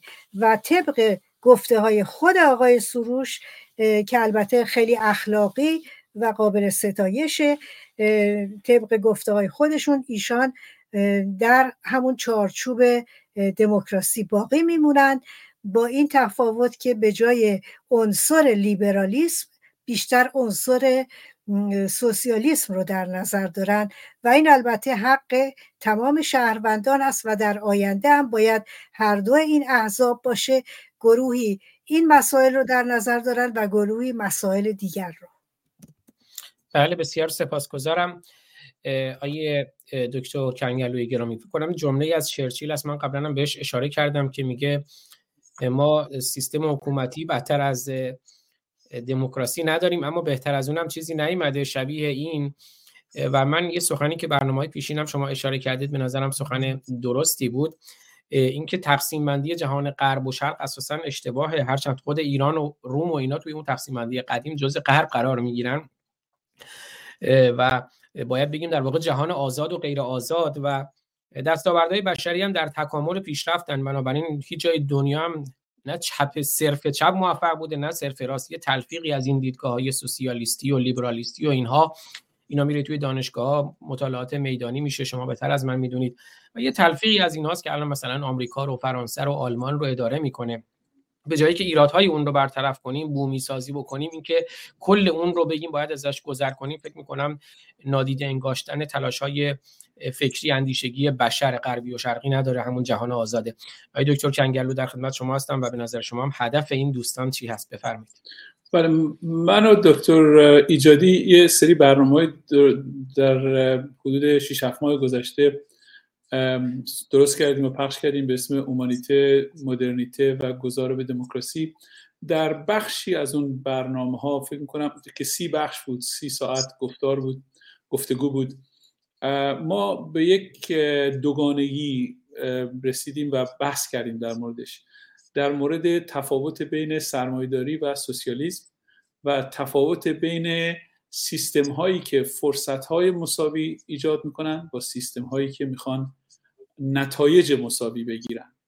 ببینید ما در ابتدا در رابطه با توانایی های بشر توانایی های لحظه تولد گفتیم که انسان ها با توانایی های نه مساوی ولی قابل مقایسه با هم به دنیا میان. اگر همه توانایی ها رو همه انسان ها داشتن همه انسان ها می‌تونستن موزارت بشن همه انسان ها می‌تونستن اینشتین بشن. همه انسان ها می‌تونستن ایساک پارلمن بشن. ولی انسان ها در عین حالی که توانایی های بسیار عظیمی دارن بالاترین توانایی ها رو در, در میون موجودات زنده دارن. ولی هر انسانی توانایی بیشتری در یک زمینه داره در مقایسه با زمینه های دیگه. البته در اون زمینه ای که یک انسان توانایی بیشتری داره به این معنی نیست که اون توانایی برای بشر باید امتیازات ویژه ای ایجاد بکنه. ولی این وجود داره که به خاطر زمینه های ژنتیک در انسان انسان ها در عین حالی که همشون می‌تونن نجار خوبی باشن موسیقیدان خوبی باشن ریاضیدان خوبی باشن فلسفه خوبی باشن برای بهترین فیلسوف و بهترین ریاضیدان و بهترین موسیقیدان انسان هایی هستن که یه مقداری بیشتر از نظر ژنتیکی برتری نسبت به دیگران دارن. ولی این تف... ببخشید گفتم برتری تفاوت با دیگران دارن. و این واقعا به زیبایی زندگی می و تنها در شرایطی که برای همه انسان ها امکان مساوی تبدیل پتانسیل نهان به مهارت عیان ایجاد بشه هست که انسان ها یعنی دنها در شرایط فرصت های مساوی نه نتایج مساوی. یعنی اگر ما جامعه ایجاد بکنیم که بخوایم همه موسیقی دان بشن همه ثروتمند بشن همه نجار بشن همه فوتبالیست خوبی بشن اون جامعه به طرز وحشتناکی شکست می‌خوره همینطور که جوامع سوسیالیستی شکست خوردن. برای اینکه در جوامع سوسیالیستی حتی در بهترینشون حالا در بدتریناشون که به دیکتاتوری پرولتاریا و نمی‌دونم استالینیزم و ماویسم و تمام جنایت هایی که پالپات در کامبوج کرد و تمام کشورهای کمونیستی کردن اگر نپردازیم حتی در بهترین کشورهای سوسیالیستی حتی در بهترین کشورهای سوسیال دموکراسی سوسیال دموکراسی به طور کلی اولا باید این رو بفهمیم که سوسیال دموکراسی نتونسته کلمه دموکراسی رو از خودش حذف بکنه. برای اینکه دموکراسی یک بین لیبرال دموکراسی و سوسیال دموکراسی تفاوت اینه که لیبرال قسمت لیبرال لیبرال دموکراسی به اون بحثی که من در ابتدا شروع کردم و ادامه خواهم داد برمیگرده. یعنی یعنی حق و قابلیت در بشر نهفته است. در هیچ موجود موهومی در آسمان نیست. حق متعلق به بشره و به خاطر اینی که حق متعلق به بشره. به خاطر اینی که مهارت در بشر تعبیه شده در لحظه تولد جوامع به این خاطر نه به خاطر هیچ معیار اخلاقی خاصی نه به خاطر هیچ اصول آسمانی دیگری بلکه به خاطر یک حقیقتی که علم پیدا کرده. علم پیدا کرده که در فرزند بشر در لحظه تولد مهارت های عظیمی نهفته است که جوامعی که فرصت مساوی ایجاد بکنن فرصت های مساوی نه اینی که از اون بچه نتیجه مساوی بخوان.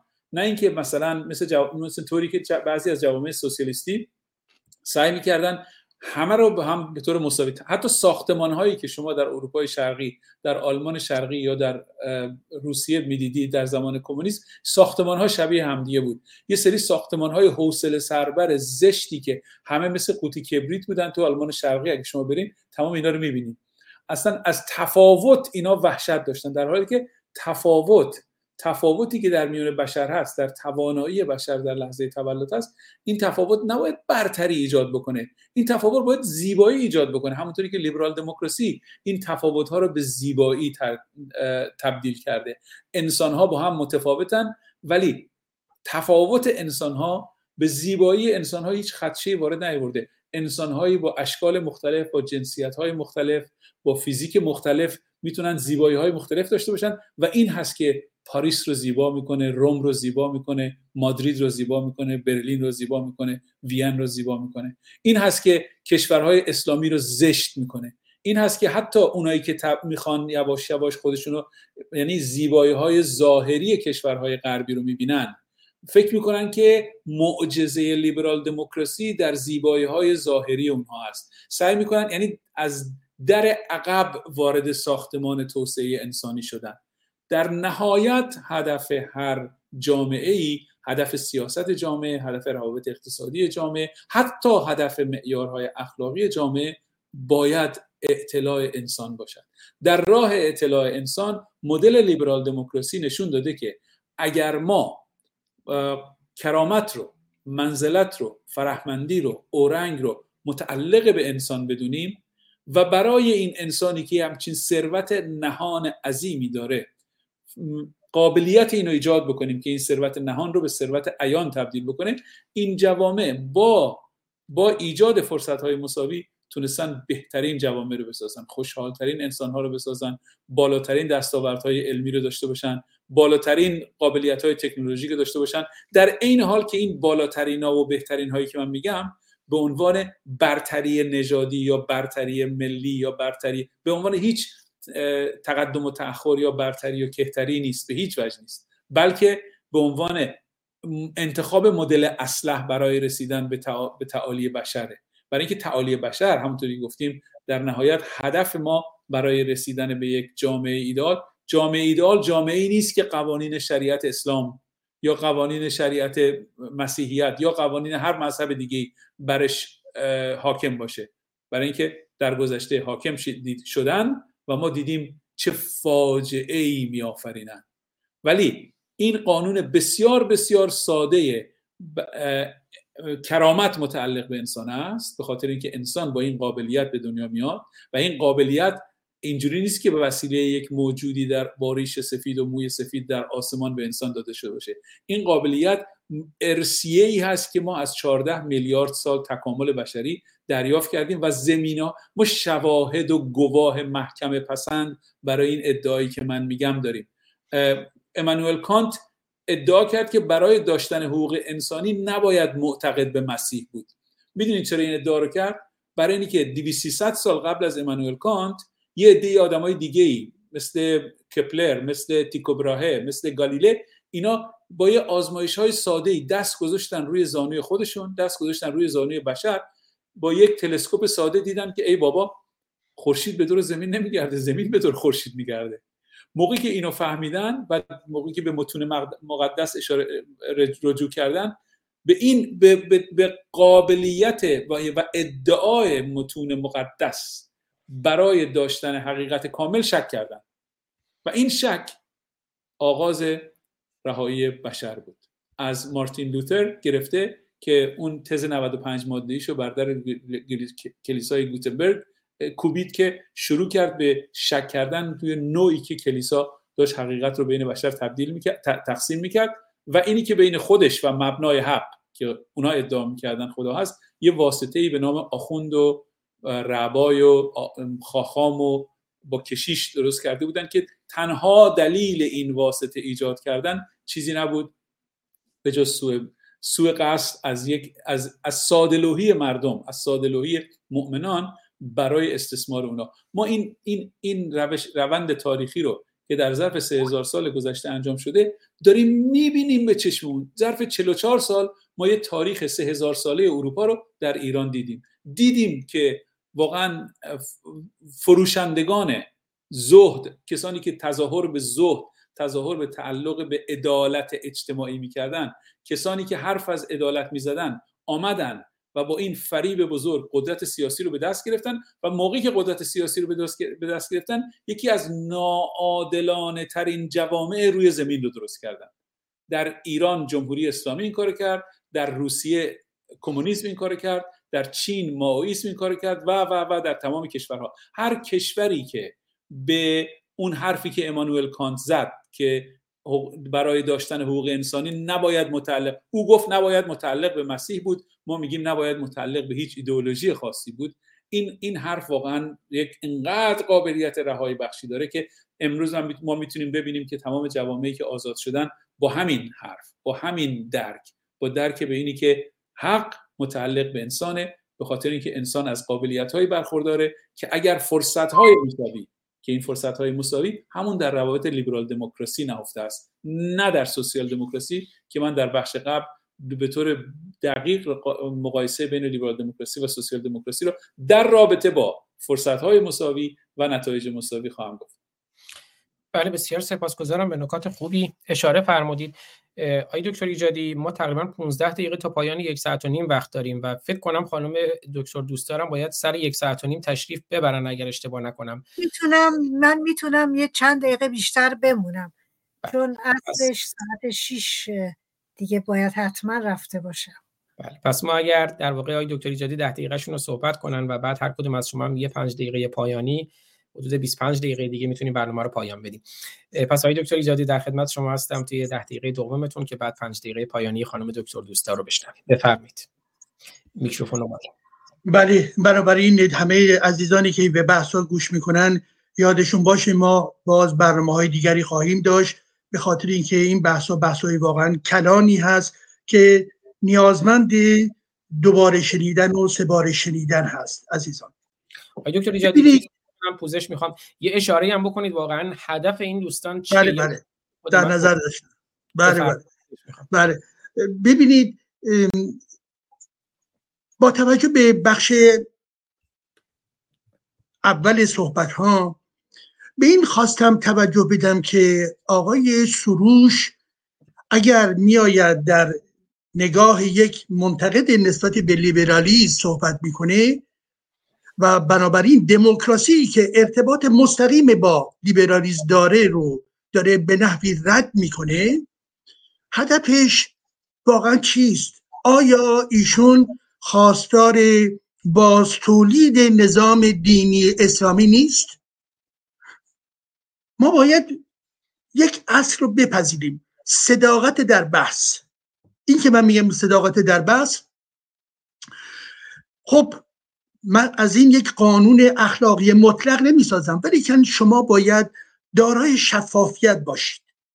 زمانی که ایشون میاد صحبت می‌کنه در تمام مقاله خودش یک بار هم نسبت به اسلام انتقادی وارد نمی‌کنه.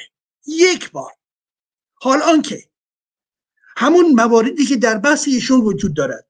مسئله استعمار گفته شد توسط خانم دوستار و من هم تاکید می‌کنم استعمار بسیار بسیار کهن قبل از اسلام هم وجود داشته قبل از سرمایداری هم وجود داشته و اسلام یکی از ویژگی هاش استعمار و بردگی بوده است. چرا ایشون صحبت نمی‌کنه؟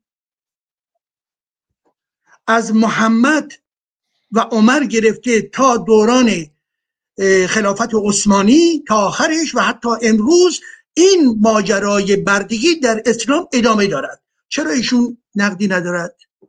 یک دو در ارتباط با عدالت اجتماعی خب به ظاهر ایشون خیلی من به عدالت اجتماعی هستن و این عدالت رو در درون سوسیال دموکراسی می‌بینن. بسیار خوب.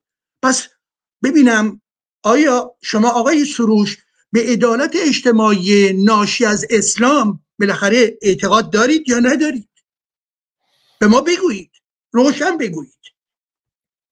به ظاهر, تمام اسلامگرایان و از جمله نواندیشان دینی از لحظه پیش از انقلاب 57 و پس از اون پیوسته از اقتصاد توحیدی جامعه توحیدی و غیر صحبت کرده و منظورشون چی بود؟ منظورشون این بود که نوعی عدالت هست.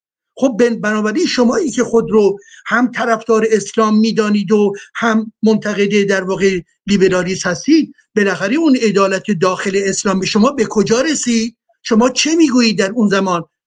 و در ارتباط با تمام سیستمی که تجلیش ببینید از نظر اقتصادی اجتماعی در درون نگاه و حرکت پیامبر اسلام تا جمهوری اسلامی جز رادخاری جز دزدی جز چپاول چیزی دیگری نبوده است. پس این عدالت شما در کجاست؟ نکته سوم. اگر باز هم به مسئله روان و سلامتی روان و خورسندی انسان ها توجه میفرمایید بسیار امر خوبی است. ولی شما به ما بگویید که اون مدلی که کما پیش در درون ذهن شما وجود دارد یعنی مدل اسلامی سلامتی روان انسان ها رو کجا به بار آورده است؟ کجا؟ در کدوم لحظه تاریخی و در کدوم جامعه و برای کدوم افراد در واقع توانسته بگوید که من به شما روان سالم می‌دهم؟ روان سالم در اسلام غیر ممکن است. یعنی فقط سرکوبه. فقط در واقع ذهنیتی هستش و روانی هستش که فلج شده و نابود شده هستش. چرا ایشون سکوت می‌کنه؟ و نقطه سوم چهارم در ارتباط با مسئله محیط زیست. اساسا در درک اسلامگرایانه ایشون ربطی با محیط زیست به معنای گسترده کنونی یعنی زیست بومگرایی وجود ندارد. و اون دو خطی هم که ایشون در نوشته خودشون آورده بسیار بسیار بیانگر یک ذهنیت بسیار عقب مونده در زمینه مسائل محیط زیست هست. مسئله محیط زیست نکته ای که ایشون مطرح می‌کند حداقل مال سی سال پیش یا امروز متعلق به افرادی هستش که به عنوان یک رشته فکری محوری مورد نظرشون نیست. بنابراین درک ایشون در ارتباط با مسئله زیستون گرایی بسیار عقب افتاده هستش که ما به به صلاح توجه بفرماییم. نه خیر این نیست. خود امر محیط زیست و زیستون گرایی رو در ارتباط با فلسفه در ارتباط با سیستم اقتصادی اجتماعی سیاسی امروز قابل بحث است. ها چرا ایشون دارن به این ترتیب در واقع مغلطه می‌کنند مغلطه می‌کنند برای اینکه درسته که در ضمن می‌خوام بگویم که من مدرن هستم ولی کن مدرنی که می‌گوید لیبرالیزم لیبرالیزم اقتصادی بد است. لیبرالیزم اقتصادی اگر بد است پس بنابراین لیبرالیزم سیاسی هم بد است. لیبرالیزم سیاسی چیست؟ لیبرالیزم سیاسی همون پلورالیزمه. همون امر شهروندیه. همون امر انسان مدرن هستش. این که شما بگویید که برای به خاطر نبود عدالت اجتماعی عدالت اجتماعی که شما دارید به این ترتیب نقد می‌کنید شما به من بگویید عدالت اجتماعی شما از درون کدوم تئوری بیرون میآید؟ در درون ذهن شما آیا غیر از اسلام چیزی دیگری وجود دارد؟ خیلی ساده است پیوسته این نواندیشان آمدن نقد می‌کنن به چی؟ به مارکسیسم به تمام دستگاه فکری گوناگون و از جمله لیبرالیسم و این حرفا گویا گویا اینها اولین بار هستش که چنین نقدهایی رو به بار میارن همون گونه که خانم در واقع دوستان مطرح فرمودن ببینید عزیزان مسئله مربوط به نقد در درون نظام لیبرالی اولین بار توسط فیلسوفان و متفکرانی که در درون همین نظام بودن مطرح شده است. بزرگترین منتقدان در واقع مدل اقتصادی و مدل اجتماعی در درون خود این جوامع لیبرالی بوده است و نه افراد عقب افتادی مانند نواندیشان اسلامی که به اصطلاح ما رو می‌خواهند به به ما خود رو به عنوان پرچمدار نقد معرفی بکنند نه شما طرفدار نقد نیستید. شما در واقع طرفدار همان اسلامی هستید که به این ترتیب با زدن در واقع لیبرالیز در واقع اون چیزی رو که به نحوی دارید مطرح می‌کنید هرچند که جرأت اوریان و آشکاری هم در این زمینه وجود ندارد این هستش که بالاخره شاید یک نوعی اسلام رحمانی پشتش خوابیده هست. این اسلام رحمانیتون بیایید توضیح بدهید که در برابر لیبرالیزم سیاسی شما می‌خواهید اسلام رحمانی رو بگویید. خب اوریان و آشکاری رو باید مطرح بکنید. ما رو شما نمی‌توانید گول بزنید. آقای سروش و بنابراین آقای سروش وقتی این مطرح می‌کنن که ما در واقع خواهان جامعی هستیم که درش درد نباشه رنج نباشه بله این ایده رو همه انسان های با شرف میپذیرند و خیلی طبیعی هستش. ولی تمام قضیه هستش که چگونه ما به این برسیم؟ یا دردهای موجود در جامعه چگونه در واقع کاهش پیدا بکند؟ و به نوعی و به نحوی به عدالت اجتماعی من عدالت اجتماعی به مفهوم کمونیستیش هرگز نمی‌گویم. و در ارتباط با خود درک مربوط به سیستم لیبرالیزم اقتصادی هم در اینجا می‌توان به امر سیاست مالیاتی توجه کرد می‌توان به مسئله در واقع آنچه که مربوط به عنوان نمونه در سوئد سیستم مالیاتی هستش نقش سندیکا هستش نقش مذاکره هستش در همون سوئد هم بر پایه مالکیت خصوصی و بر پایه لیبرالیزم هستش. لیبرالیزم اقتصادی هستش. از میان بزرگترین گروه های اقتصادی جهان که وجود دارند از جمله گروه هایی هستند که گروه های سوئدی هستند که در زمینه بفرد کمیونیکاسیون نقش بسیار برجسته ای دارند پس بنابراین در اون مدل هم درسته که در ارتباط با چگونگی مدیریت اجتماعی ما می‌تونیم اختلاف نظر داشته باشیم و بحث رو ادامه بدهیم. ولی یک جنبه ای که یادمون باشه و این رو کنگلوی گرامی تذکر داد و اونی که مدل اون مدل خوب است که فرصت های برابر تولید می‌کنه به وجود میاره. یعنی فرصت های برابر. یعنی چی؟ شما در اجتماعی هستی سیستم درسی امکانات لازم غیر و غیره رو در اختیار همه افراد جامعه قرار می‌دهد و انسان ها مطابق با در واقع شایستگی هاشون مطابق با ذهن خودشون مطابق با انگیزه های خودشون نقش بازیگری دارن بازیگر فعال بازیگر آزاد. نمی‌خوان اینها رو تبدیل به بردگانی بکنن که این در واقع نظام اونها رو بتواند به این جهت و اون جهت بکشاند. انسان فعال انسان بازیگر به مفهوم جامعه شناختیش اون انسانی هستش که در ضمن اتکا می‌کنه به چی؟ به خودمختاری انسان و بر اساس وجود فرصت های برابر می‌تواند نقش های گوناگونی در جامعه ایفا بکنه.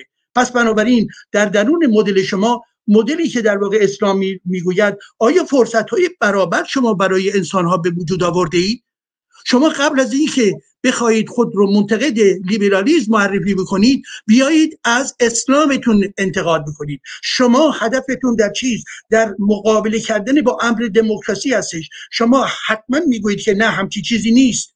ولی نظری که دارید مطرح می‌کنید یعنی در این حالی که دارید انتقاد می‌کنید به اسلام وفاداری.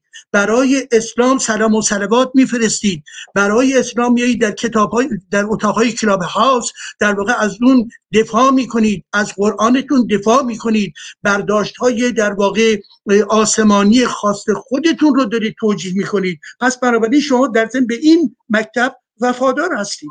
پس نمی‌توانید وفادار به اسلام باشید و در ضمن بگویید که ما خواهان انسانهای آزاد هستیم انسانهایی که بر پایه در واقع برابری هستند انسانهایی که می‌توانند در واقع سرنوشتاز خودشون باشند. نه من فکر می‌کنم که در امر مسائل مربوط به نظر و تفکر حداقل در این است که ما باید صداقتی در روش خود داشته باشیم و پنهانی عمل نکنیم. آنچه که شما بر اساس تحلیل من پنهانی دارید عمل می‌کنید این امر به بیان فقط یک چیز هست نفی دموکراسی. شما مقابله می‌کنید با دموکراسی که به غرب می‌گویید غرب بد است غرب بهش انتقاد می‌کنید. منظورتون انتقاد به دموکراسی و رد دموکراسی هستش و این امر پسندیده ای نیست. سپاس از شما. بله خیلی سپاسگزارم از شما. بهمن قلیزاده نوشته سروش دباغ سالهاست برای اسلام سینه می‌زنه. همه مغلطه هاش برای سفیدشویی از اسلام عزیزشه و حسن مهربانی هم گفته یک دیوانه سنگ میاندازد. چاه حالا 1402 سال است که نمی‌توانید آن را در بیاورید. بینیم خدمت خانم دکتر دوستار و به دوستانم عرض کنم وبسایت خانم دکتر دوستار که در تصویر هم می‌بینید. فرح دوستار که می‌تونید آثار ایشون رو و مطالب ایشون رو در وبسایتشون هم پیگیری بفرمایید. خانم دکتر دوستار گرامی در پنج دقیقه پایانی در خدمت شما هستیم. سپاسگزارم که فرصت بیشتری هم به ما دادین. هر نکته دیگه خودتون در جمع صلاح می‌دونید بفرمایید. میکروفونتون رو الان بازه بفرمایید. بله من مایلم تکیه کنم روی این مسئله. که دموکراسی یک تحول اخلاقی هست چون بر مبنای آزادی و برابری هست و این آزادی ها و این امکانات و شانسای برابر همه در اعلامیه جهانی حقوق بشر ذکر شده. و وقتی ما از حقوق بشر صحبت می کنیم مقصودمون تمام انسانهای روی کره زمین هستند. در نتیجه این یک مغلطه است. اگر بخوایم بگیم که دموکراسی مال یک ناحیه مخصوص جهان هست نه دموکراسی و آزادی برای همه انسان ها گوارا و روا هست و همه انسان ها در یک سلسله از اصول با هم شریک هستند. شما به هر انسانی چه یک انسان افریقایی باشه چه آسیایی باشه چه اروپایی باشه اگر سوزنی در بدنش فرو کنید درد دردش می‌گیره. در نتیجه وقتی ما از حقوق بشر صحبت می‌کنیم مقصودمون همه انسان ها هستند و این کمال بیعدالتیه که ما فرض رو بر این بگیریم که حقوق بشر و دموکراسی برای مردم خاصی به وجود اومده. و لازمه دموکراسی هم سکولاریسمه چون ما وقتی از برابری صحبت می‌کنیم یعنی اینکه قانون اساسی موظف هست تمام انسانها رو با هر باوری که دارند مساوی قرار بده. و مسئله دین رسمی که من در یک برنامه شنیدم که جناب تاهری می‌گفتن چه اشکالی داره خیلی اشکال داره. آخرین کشوری که دین آخرین کشور دموکراتیک که دین رسمی رو از قانون اساسیش حذف کرد ایرلند بود. چون مذهب رسمی رو مذهب کاتولیک عنوان کرده بودند و چون طلاق در کاتولیک حرام هست در نتیجه باعث شده بود که این در این جامعه ازدواج ها به حد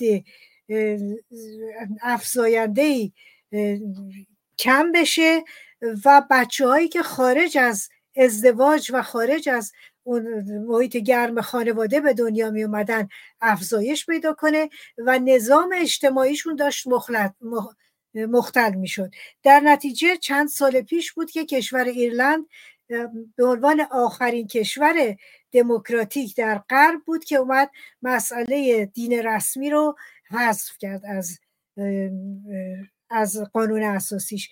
در نتیجه سکولاریسم اولا که با دین مخالفتی نداره و دوما اینکه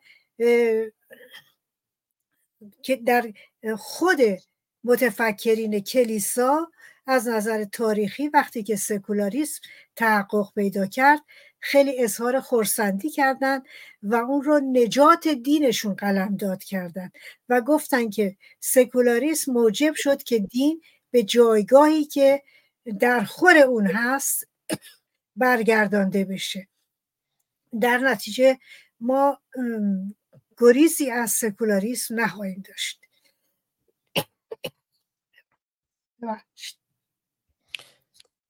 بسیار عالی. خیلی سپاسگزارم. شما تقریبا یک دقیقه و سی ثانیه دیگه هم زمان هست اما اگر آبی نوشیدید و می‌تونید صحبت کنید که بفرمایید اگر نه راحت باشین.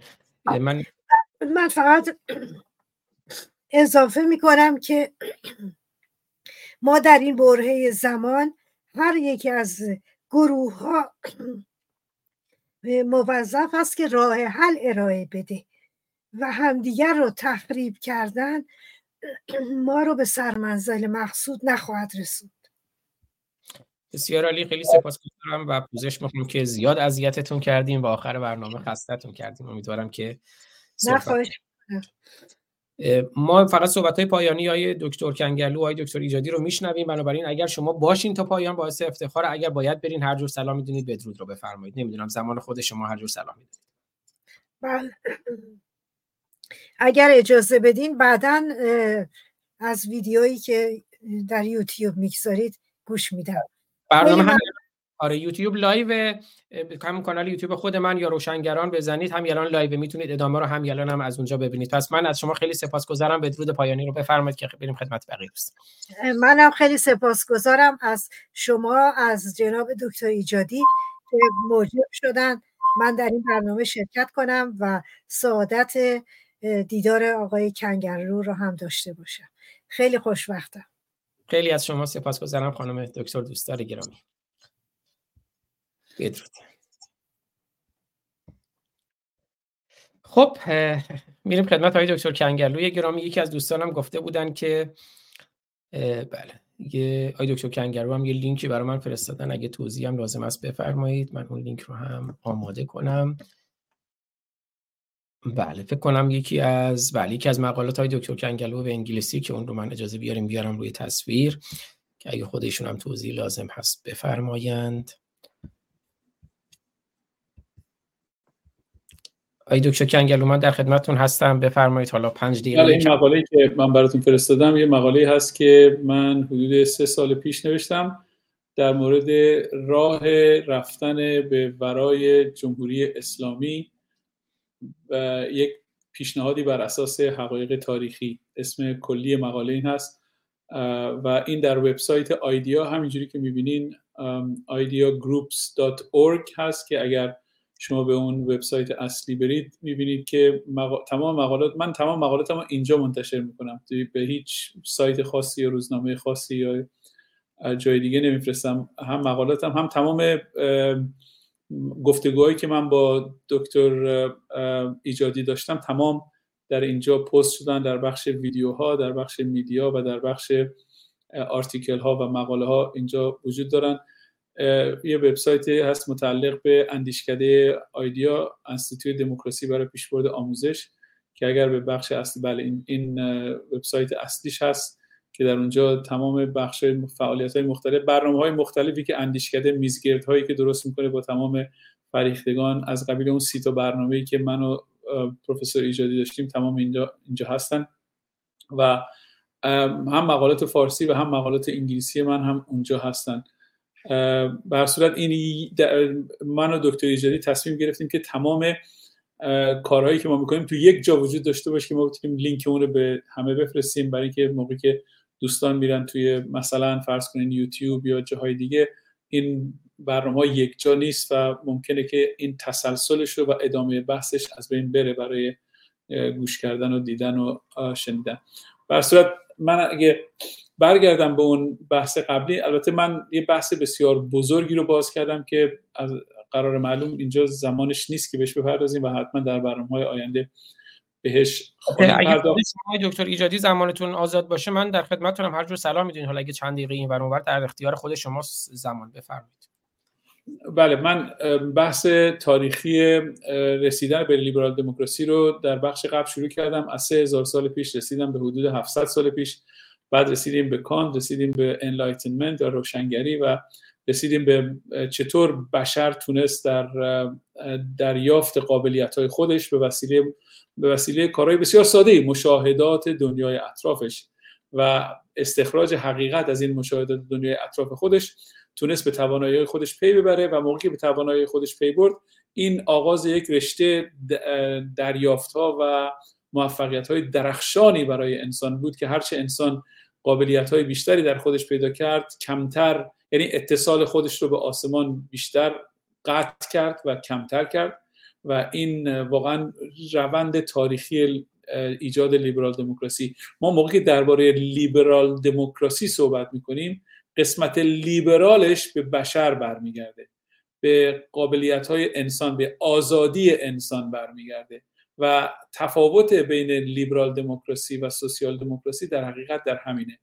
ببینید ادعی هستن که فکر می‌کنن که انسان ها به شکل فردی به دنیا میان و قابلیت فردی و فردیت ممیزترین و برجسته ترین قابلیت و خصلت بشره اگر فردیت برجسته ترین قسمت بشر باشه خصلت بشر باشه این لیبرال دموکراسی در حقیقت در خدمت این فردیت کسانی هم هستن که فکر می‌کنن اجتماعی بودن برجسته ترین خصلت بشره و انسان ها در اجتماعی بودن مفهوم پیدا می‌کنن. یعنی به حالت قبیل قبیله گرایی رو بالاتر از فردی گرایی می‌دونن. این دو تا نظریه است در علوم اجتماعی که تخصص پروفسور ایجادیه و از من خیلی بهتر اینو می‌دونن.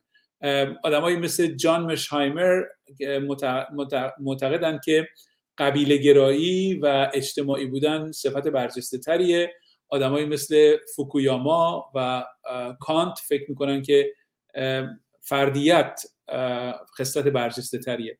بنابراین لیبرال دموکراسی بر اساس این فرضیه که فردیت و, و واقعا اون مهارت مهارت نهان در فرد نهفته است. در جامعه خاصی نهفته نیست. برای اینکه قبیله گرایی و برتری جنبه جمعی بودن و اجتماعی بودن بر, بر جنبه فردی در نهایت به جنگ های ناسیونالیستی و برتری نژادی و و فاشیسم منتهی میشه. در حالی که ما دیدیم که اتکا به فردیت و و اعتقاد به نهفته بودن مهارت مهارت نهان یا, یا پتانسیل نهان در فرد هست و در نه در جامعه خاصی این باعث به رهایی بشر میشه. این باعث شده که بشر بتونه یوغ بندگی و بردگی رو از کسانی که ادعای حق می‌کردن از کسانی که ادعای دانش می‌کردن و با تمسک به روابط بسیار فریبنده از قبیل زهد و ساده زیستی سعی می‌کردن که بشر رو تحمیل کنن به پذیرش این مبنای موهوم حق و مبنای موهوم دانش.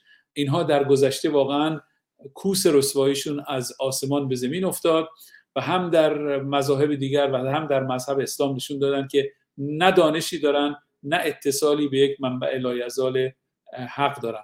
و انسان هایی که تونستن قدرت بشر رو تونستن جوامعی درست بکنن که با اعتقاد به به این ثروت عظیم نهان در بشر این ثروت رو استخراج کردن به جای, است... به جای اتکاب استخراج طلا به جای اتکاب استخراج نقره به جای اتکاب استخراج نفت به جای اتکاب استخراج گاز جوامعی ساختن با اتکا به استخراج مهارت از فرزند بشر. این معنی خلاصه لیبرال دموکراسیه. لیبرال دموکراسی ها در لیبرالیزمش معتقدن که لیبرال یعنی آزاد. یعنی انسان باید آزاد باشه در محیط آزاد می‌تونه اون پتانسیل نهان رو به مهارت عیان تبدیل بکنه. و دموکراسیش به معنی اینه که حالا که پذیرفتیم حق متعلق به انسانه حالا که پذیرفتیم پتانسیل عظیمی در درون بشر نهفته است بنابراین این بشر باید در صندلی کنترل اراده سرنوشت خودش باشه. یعنی باید بتونه رأی بده. باید بتونه برای اداره جامعهش در هر بخشی برای انتخاب شهردار محل برای انتخاب معتمد محل برای انتخاب کلانتر محل استاندار استانشون فرماندار شهرستانشون رئیس جمهورشون نماینده مجلسشون و قاضی القضاتشون. باید اون کسانی که حق متعلق به اوناست. اون اولا جامعه باید بپذیرد که حق متعلق به انسانه نه متعلق به یک گروه خاصی. برعکس اون نویسنده مقاله که مقایسه می‌کنه سوسیال دموکراسی و سوسیال دموکراسی رو برتری میده به لیبرال دموکراسی برتری دادن سوسیال دموکراسی به لیبرال دموکراسی در حقیقت به وسیله کسانی اختراع شد که در اون تلاش قبلیشون یعنی برقراری سوسیالیسم در دنیا شکست خوردن. و کسانی که در برقراری سوسیالیسم شکست خوردن یک ملغمه ای از لیبرال لیبرالیزم و یعنی یعنی حق فردیت به حق اجتماع. یه ملغمه از اون رو درست کردن. یعنی به طور در حقیقت اگه راستشو بخواین از حق متعلق به فرد بودن گذشتن. یعنی به همین خاطر با کلمه لیبرال لیبرال دموکراسی مشکل دارن و لیبرال رو سوسیال رو جایگزین لیبرال می‌کنن. و این این یه, یه داستان بسیار بسیار به نظر من داستان بسیار عیانیه. یعنی یک نمی‌خوام بگم حقه ولی یک روش بسیار شناخته شده ای هست که می‌خوان واقعا لیبرال دموکراسی ها رو به این ترتیب تخته بکنن. یعنی یعنی در حقیقت کسانی هستن که در این دنیا میگن هر سیستمی بهتر از لیبرال دموکراسیه. سیستم چینی بهتر از لیبرال دموکراسی سیستم اسلامی بهتر از لیبرال دموکراسی سیستم سوسیال دموکراسی بهتر از لیبرال دموکراسی و اینها واقعا راستشو بخواین در در تحلیل نهایی با مسئله آزادی بشر مشکل دارن. آزادی بشر از اونجای آغاز میشه که شما اون تملکی رو که احساس می‌کردین بر فرزندتون دارین اون تملکی رو که احساس می‌کردین بر همسرتون دارین اون تملکی رو که احساس می‌کردین بر دخترتون دارین بر پسرتون دارین حتی بر دختر خالتون دارین که ما می‌بینیم در بسیاری از این جوامع این وجود داره حتی به قتل های ناموسی هم منتقل میشه. اون قدرت رو از شما می‌گیرن میگن میگن این تملک فقط متعلق به فرد. آنچه که تو داری از اشیایی که خودت تونستی در زندگی تصاحبشون و مالکیتشون و تملکشون رو به طور قانونی و حکومت قانون یکی دیگه از وجوه مشخصه جوامع لیبرال دموکراسی هست. بنابراین در, در جوامعی که حکومت قانون مهمترین جنبه برجسته این یعنی تمایز بین این جوامع و جوامع دیگه هست. شما اگر با کرنش به قانون با اطاعت از قانون هر نوع ثروتی که به دست آوردی مال خودته. ولی هیچ انسانی متعلق به شما نیست. هیچ جمعی متعلق به شما نیست و این تمایل به این بس دادن تملک از فرد حتی به یک فرد دیگه حالا چه برسه به یک جامعه یا یک کامیونیتی این یک بدعت خطرناکی رو در جامعه می‌ذاره که به نظر من در اون مقاله که شما گفتیم به این جنبه هاش و به این پتانسیل هاش پرداخته نشده و این یه مسئله هست که من فکر می‌کنم که دکتر ایجادی و من در یه سری از برنامه هایی که تو همین وبسایت آیدیا گروپ هست ما بهش پرداختیم به اینی که چرا مدرنیته مدرنیته چیکار کرد؟ چه معجزه ای کرد؟ مدرنیته به چه شکلی انسان رو از یوغ بردگی مذهب یا ایدئولوژی های مختلف رهانید؟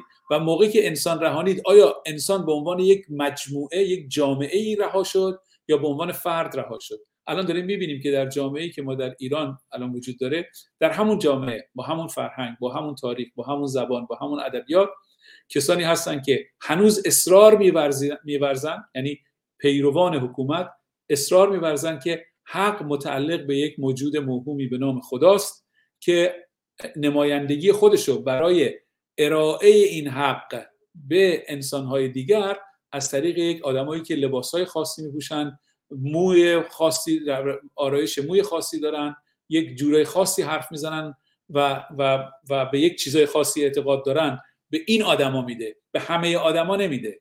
یعنی در همون حتی در انتخاب مدل و ابزار انتقال پیام یک نوع تبعیض نهفته است. یعنی به کسانی میده که هیچ برتری به دیگران ندارن ولی به وسیله این ارائه این مزیت دریافت پیام و واسطه بین پیام و مبنای حق بودن بزرگترین زمینه تبعیض رو و بزرگترین زمینه جنایت رو و بزرگترین زمینه سرکوب اون پتانسیل های نهانی که ما گفتیم برای تبدیلش به مهارت عیان جوامع ثروتمند میشن خوشحال میشن آزاد میشن رها میشن زیبا میشن اون رو از بین برده به وسیله اون مکانیزم. همون مکانیزمی که در چشم دینداران اون مقاله‌ای که شما گفتین من اگه اشتباه نکنم در سایت دین آنلاین منتشر شده. همینی که در سایت دین آنلاین منتشر شده به معنی هست که به کجا واقعا وابسته است به کجا تعلق خاطر داره و داره سعی می‌کنه چه کسانی رو در دید چه کسانی خراب بکنه. ولی واقعا من فکر می‌کنم که کسانی که به لیبرال دموکراسی به عنوان مبنای مشکل می‌پردازن به قول حافظ ارز خود می‌برند و زحمت ما میدارند.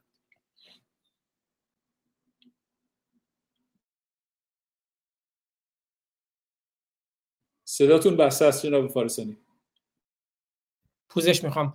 بله درست فرمودید که کاملا در وبسایت دین آنلاین نوشتار دکتر سروش دباغ منتشر شده که من همینجوری که دوستانم صحبت می‌کردند اون مقاله رو تا پایان نمایش دادم از وبسایت دین آنلاین. آی دکتر ایجادی در خدمت شما هستم. سخن پایانی شما زمانم در اختیار خود شما بفرمایید. آزاد گرامی لطف بکنید دوباره اون عنوان مقاله آقای سروش رو بگذارید برای دوستان برای اون بالا اون بله. چرا باید از لیبرالیزم و لیبرال دموکراسی گذر کرد؟ ببینید عزیزان مطلب در همین جاست. در همین یک به جمله هست. چرا باید از لیبرالیزم و لیبرال دموکراسی گذر کرد؟ یعنی منظورش این که باید گذر کرد. یعنی بنابراین نه لیبرالیزم نه لیبرال دموکراسی یعنی لیبرال دموکراسی همون دموکراسی هستش. باید گذر کرد. با این فروربندی لب کلام ایشون این هستش که مخالف لیبرالیزم سیاسی است. لیبرالیزم سیاسی عزیزان چیست؟ لیبرالیزم سیاسی متکی بر فلسفه لیبرال فلسفه متکی بر حقوق طبیعی فرد. فلسفه متکی بر آزادی فرد. فلسفه متکی بر آزادی در اجتماع و بیان آزاد و غیر و غیره. و وقتی که ما صحبت از عملا لیبرالیزم سیاسی می‌کنیم که با لیبرالیزم فلسفی عجین هست این در به معنای چیست؟ به معنای لیبرالیزم اقتصادی است. لیبرالیزم اقتصادی ادامه و یا در واقع بچه دیگری از همون لیبرالیزم چی؟ لیبرالیزم سیاسی است. یعنی چی؟ یعنی اینکه انسان ها باید دارای حق مالکیت باشند حق خرید و فروش باشند حق این باشن که در بازار بتوانند اقدام بکنن شرکت تولید بکنن سوداوری داشته باشند و در عین بودن در چارچوب یک قوانینی که به شکل دموکراتیک توسط کشورها به وجود می آید بنابراین هرج نیست. بنابراین متناسب با اقلانیت موجوده در اون جامعه هست که قوانینی نیز تنظیم شده است که خود رو در شکل و در واقع شمایل دولت دموکراتیک منعکس می کند پس بنابراین نه قانون جنگل هست نه در واقع به معنای وحشیگری هست به هیچ وجه. پس بنابراین ایشون منظورشون چیست؟ از لیبرالیزم سیاسی لیبرالیزم فلسفی یعنی ارزش نهادن به مسئله انسان انسان آزاد باید در واقع از اون جدا شد. پیامی که ایشون میدن جز این چیز دیگری نمی‌تواند باشد. و وقتی هم ایشون می‌گویند که بریم به طرف در واقع دولتی که دولت اجتماعی و که در واقع فشار کم وارد می‌سازد و نوعی در واقع سوسیال دموکراسی ایشون مطرح می‌کنن سوسیال دموکراسی که ایشون مطرح می‌کنن شما باید باید برید در داخل این مفهوم به خاطر اینکه ما می‌دونیم امر سوسیال دموکراسی از زمان اتفاق افتاد در اواخر قرن 19 هم. کسانی که در برابر در واقع ایده کارماش و انگلس قرار داشتن کسانی که در واقع اومدن گفتن مانند کاوتسکی برنشتن و غیر که یک اینکه می‌گویید انقلاب نه انقلاب نباید کرد. دو اینکه می‌گویید در واقع مالکیت باید دولتی باشد نه مالکیت باید وجود داشته باشد. این که می‌گویید در واقع مسئله مربوط به اصلاح در جامعه و این اصلاح نا امکان ناپذیر است نه خیر غلط اصلاح وجود دارد. و می‌تواند انجام بگیرد. این کسانی بودند که در گام اول انتقادی کردن به دستگاه فکری کار مارکس.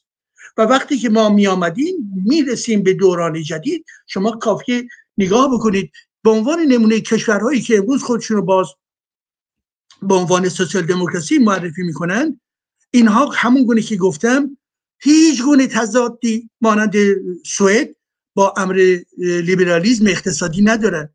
شرکت های بزرگی مانند ولوو مانند ایکیا مانند سب مانند الکترولوکس مانند اریکسون مانند ABB اینها شرکت های بزرگ جهانی هستند که متعلق به سوئد هستند و بر اساس حقوق فردی مالکیت خصوصی وجود دارد.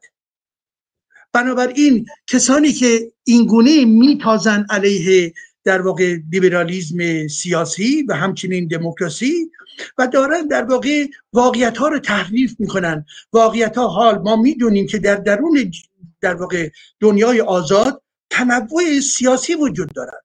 مدل های گوناگونی وجود دارد چه از نظر سیاسی چه از نظر اقتصادی به عنوان نمونه در عرصه سیاسی مدل ریاست جمهوری در فرانسه مانند مدل مدیریت سیاسی در آلمان یا در آمریکا نیست ولی هر دو متکی بر لیبرالیسم سیاسی هستند.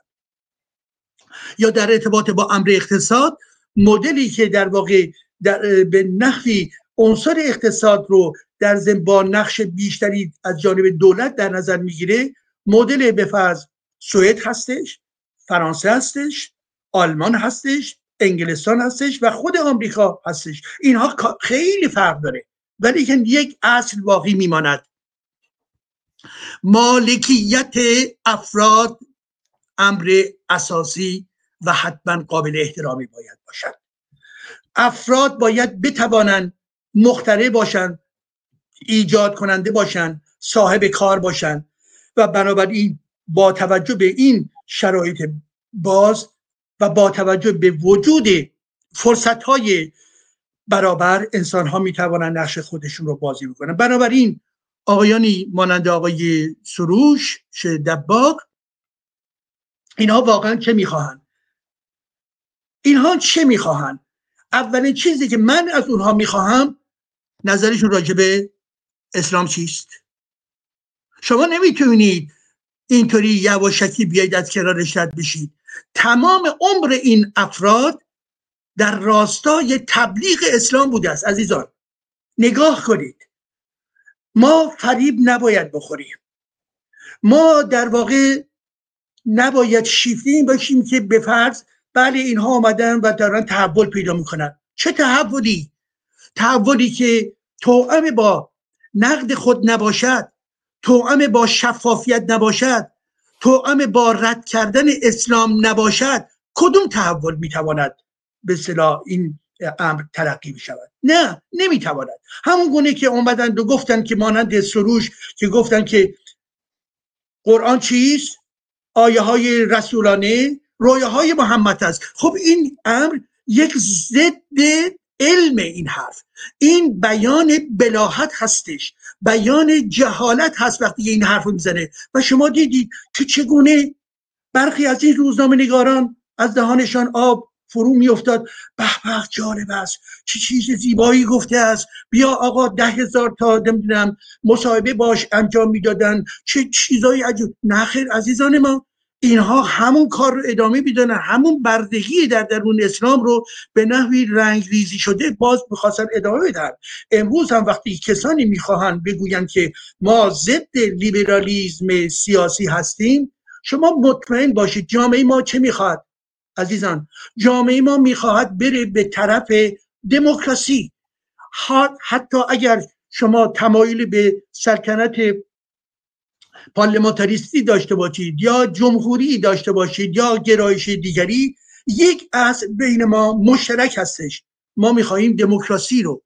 دموکراسی همون محور حق شهروندی رو همون محور دولت و حکومتی که بر پایه نهادهای مستقل وجود دارد. همون نظامی که به پلورالیز اعتقاد دارد. همون نظامی که قدرت ها برای ابد نیستند بلکه اینها به اعتبار انتخاب شهروندان می‌تواند تغییر بپذیرد. پس بنابراین این مسئله کلان امروز ما هستش. حال چرا آقایانی هستند؟ میآیند مانند آقای تاهر امیر تاهری آقای در واقع آقای سروش و دیگران به این ترتیب. اون محوری که نیاز مبرم امروز جامعه ما هستش دارن در واقع علیهش اقدام می‌کنن. ماجرا چیست؟ این ماجرا هرچند که می‌تواند از زوایای مختلف و بر اساس در واقع منافع گوناگونی هم باشن نتیجه یک چیزی است من نمی‌دانم در ذهن هر کدوم از این افراد چه میگذرد به طرز دقیق و روشن. زیرا بیان نمی کنن حس من هست و برداشت من این یا آن می‌تواند باشد. ولی آنچه که برای ما مهم هست می‌بینی که نتیجه کار کار اونها می شود این که بگویند دموکراسی چتپرت است و وقتی این رو تبدیل می‌کنیم به یک چهار درصد جامعه چگونه جامعه می‌تواند به سمت دموکراسی جلب بشود؟ حال زمانی که در واقع پروپاگاندی وجود دارد که این دموکراسی چتپرت است و از سوی دیگر آقای سروش می‌گوید چی؟ می‌گوید از لیبرالیزم. و لیبرال دموکراسی باید گذشت. یعنی اون رو باید کنار گذاشت. یعنی او رو در واقع باید به بیرون پرتاب کرد. پس بنابراین ذهنیت من و شمایی که میخواییم برای دموکراسی کار بکنیم چه چیزی نتیجه این گونه تبلیغات خواهد بود؟ دارن در واقع زمین سازی می‌کنن که بیش از پیش این زمین سازی که توسط پدیده های مانند انقلاب زن زندگی آزادی به وجود آمد و تمایل به دموکراسی خواهی تمایل به لیبرالیسم سیاسی و پلورالیسم در جامعه ما داره رشد می‌کنه می‌خوان جلوی این حرکت فکری و تحول فرهنگی رو بگیرن و برای ما غیر قابل تحمل است. ما به مبارزه خودمون واقعا با جدیت باید ادامه بدهیم. زیرا مسئله مرکزی هست. آیا مردم ایران می‌خواهند دموکراسی یا نه؟ اینکه آیا همه آگاهی دارن به دموکراسی؟ نه بحث من این نیست. زیرا بسیاری از جامعه ایران نیز احتیاج به فرهنگ سازی دموکراسی دارند ولی اون خطی که داره بالا بیاید اون گرایشی که در دل جامعه امروز داره رشد می‌کند تمایلی به دموکراسی است حال کسانی میآیند که در واقع به نوعی چه بخواهند چه نخواهند عزیزان به نوعی همسویی پیدا می‌کند شعار اونها که دموکراسی نه. خب این مطلوب چه کسانی هستش؟ حتما جمهوری اسلامی از این سود می‌برد. حتما جریاناتی که خواهان کودتا هستن از اون سود می‌برند. حتما کسانی که طرفدار در واقع تصرف قدرت توسط سپاه پاسداران هستش از او دارن سود می‌برن. حتما کسانی که در واقع می‌خواهند با اطلاف های پنهانی اینجا اونجا سلاح زد و بند بکنن از اون سود می‌برن. من نمی‌دانم که هر کدوم از اینها به کدوم یکی از این گروه بندی ها ارتباطی دارن یا نمایندگی مستقیم دارن یا نه. ولی نتیجه حرف اونها در واقع فراهم کردن امر شکست دموکراسی برای جامعه ما هست و صد کردن رشد و توسعه فرهنگ دموکراسی خواهی در ایران عزیز ما هستش. میبخشید من فکر می‌کنم زیاد صحبت کردم. منو ببخشید.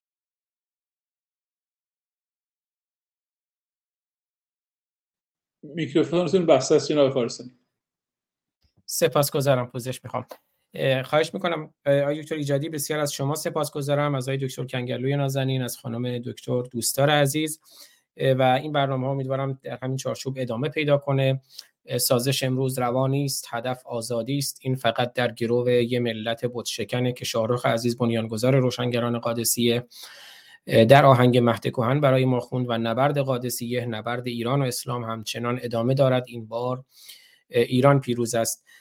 من سخنی نیست. از همه عزیزانی هم که در کنار ما بودن در یوتیوب فیسبوک توییتر تلگرام کلاب هاوس یک ایران یک جهان سپاسگزارم. من کلاب هاوس هم خیلی سریع سپاسگزاری کنم از پخش زنده که آیدین توکل و تیمشون که اون هم به روش خودشون برنامه رو در یوتیوب live کردن. مجموعا از ده مبدأ برنامه live بود. از آرتین امید بهنام سام جاستین هومن ملک خانم ملک بیک خانم رکسان گنجی آراتا ایرانی سیاوش حالا خانم گنجی گفتن که من رو هم دعوت نکنی می‌خوام شنونده باشم. بنابراین من دیگه مزاحمشون نشدم. اما سپاسگزارم از همراهی خانم گنجی.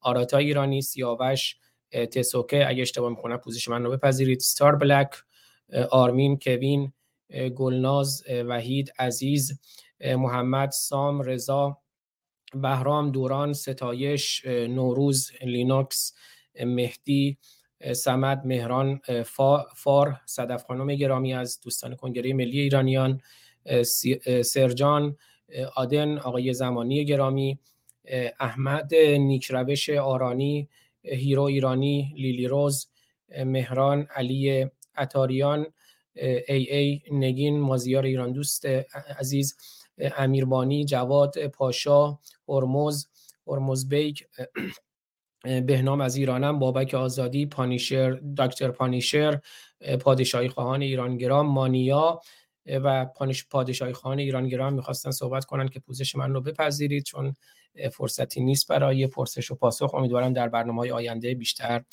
در خدمت دوستان باشیم. عزیزانی که در اینستاگرام در کنار ما بودند از اونها هم سپاسگزارم در تلگرام جای مختلف در کنار ما برنامه رو live دیدند یا از این به بعد خواهند دید یا خواهند شنید. اگر سخن پایانی هست بفرمایید. اگر نه با بخشی از همون آهنگ مهد کهن. من یه نکته بگم. یکی از دوستان گفته بود چرا از دوستان مشروطه خواه یا پادشاهی خواه دعوت نمی کنید ما اساسا اینجا نگاه رسمی نداریم. ولی هدف ما آزادیه. ولی مثلا من فکر می کنم که آقای دکتر کنگلو یک نگاه مشروط خواه داشته باشن. های دکتر کنگل و اگه من اشتباه می‌کنم من رو تصحیح کنید. ولی ما اینجا... بله خیلی سپاسگزارم. ما اینجا فارغ از نگاه سیاسی دوستان اینجا هستیم. هدفمون آزادی فارغ از جمهوری خواهی و نمی‌دونم پادشاهی خواهی مشروط خواهی هدفمون آزادی ایران میهن و هم میهنه. اگر جمله پایانی هر کدوم از شما هست بفرمایید که من برنامه رو پایان بدم. نه من جمله پایانی ندارم. فکر کنم بحثایی مون که زمانی بسیار بیشتر از جمله پایانی لازم داره که در آینده بهش خواهیم پرداخت. حتما در برنامه های آینده با همکاری خود شما برای چارچوب عنوان برنامه ها این به گفتگوها رو ادامه خواهیم داد. آی دکتر ایجادی شما جمله سخن پایانی هست؟ منم فقط این نکته میگم. ببینید به دوستان گرامی دارم این توجه میدم. من و دوست گرامیم دکتر کنگلو از نظر نوع در واقع سیاستمون تفاوت نظر داریم. ولی محکمترین پیوند فکری و روشن فکری رو داریم. ببینید این زیبا نیست این تجلی همون دموکراسی هستش که ما می‌خواهیم. تنوع و در ضمن زندگی کردن برای یک زندگی با آرامش با رفاه و آزادی افراد و حقوق بشر در جامعه آینده. سپاس از شما. بله خیلی از شما سپاس گذارم و در پایان من همون شعری که بیت بیتیش رو خوندم از فرخی یزدی همون رو کامل می‌خونم چند بیتی از فرخی یزدی در صدر مشروطه حدود 100 سال پیش گفت که آن زمان که بنهادم سر به پای آزادی دست خود ز جان شستم از برای آزادی. تا مگر به دست آرم دامن وسالش را میدوم به پای سر در قفای آزادی. با عوامل تکفیر سنف ارتجاعی باز حمله می کند دایم بر بنای آزادی که اینجا عوامل تکفیر خب اون موقع منظورش استعمار و انگلیس و اینها بود و سنف ارتجاعی هم آخوند که اینا همون موقع هم دست در دست هم بودند. با عوامل تکفیر سنف ارتجاعی باز حمله می کند دایم بر بنای آزادی. در محیط طوفانزای ماهرانه در جنگ است ناخدای استبداد با خدای آزادی. شیخ از آن کند اصرار بر خرابی احرار آزادی خواهان. شیخ از آن کند اصرار بر خرابی احرار چون بقای خود بیند در فنای آزادی. این همون چرایی برنامه ماست که فکر می‌کنم هدف این شیخان با امامه و بی امامه همینه.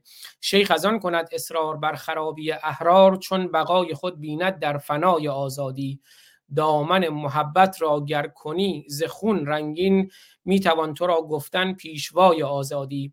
فرخیز جان و دل می‌کند در این محفل دل نصار استقلال جان فدای آزادی. از همه عزیزانی که در کنار ما بودن یک بار دیگه سپاسگزارم. احتمالا به خاطر این کسالت من که امروز هم اذیتتون کرد فردا برنامه تلاوت آیاتی از منزل قرآن رو نداشته باشیم. از اون بعد پوزش می‌خوام. پیشا پیش خب تا درودی دیگر بدرود. روشن باشید و روشنگر. مردم این خاک مصیبت زده اسمش وطنه. ببینین کشتی توفان زده ایران منه.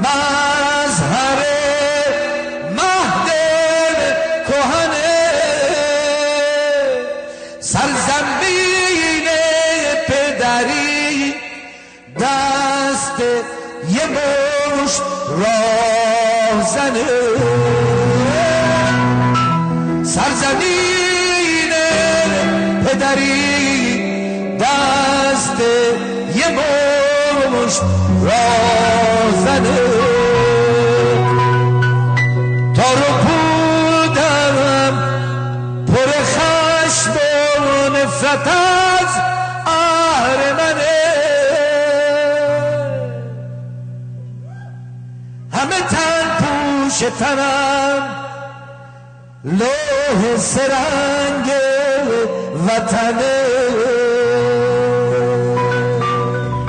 سرزمین پدری دست یه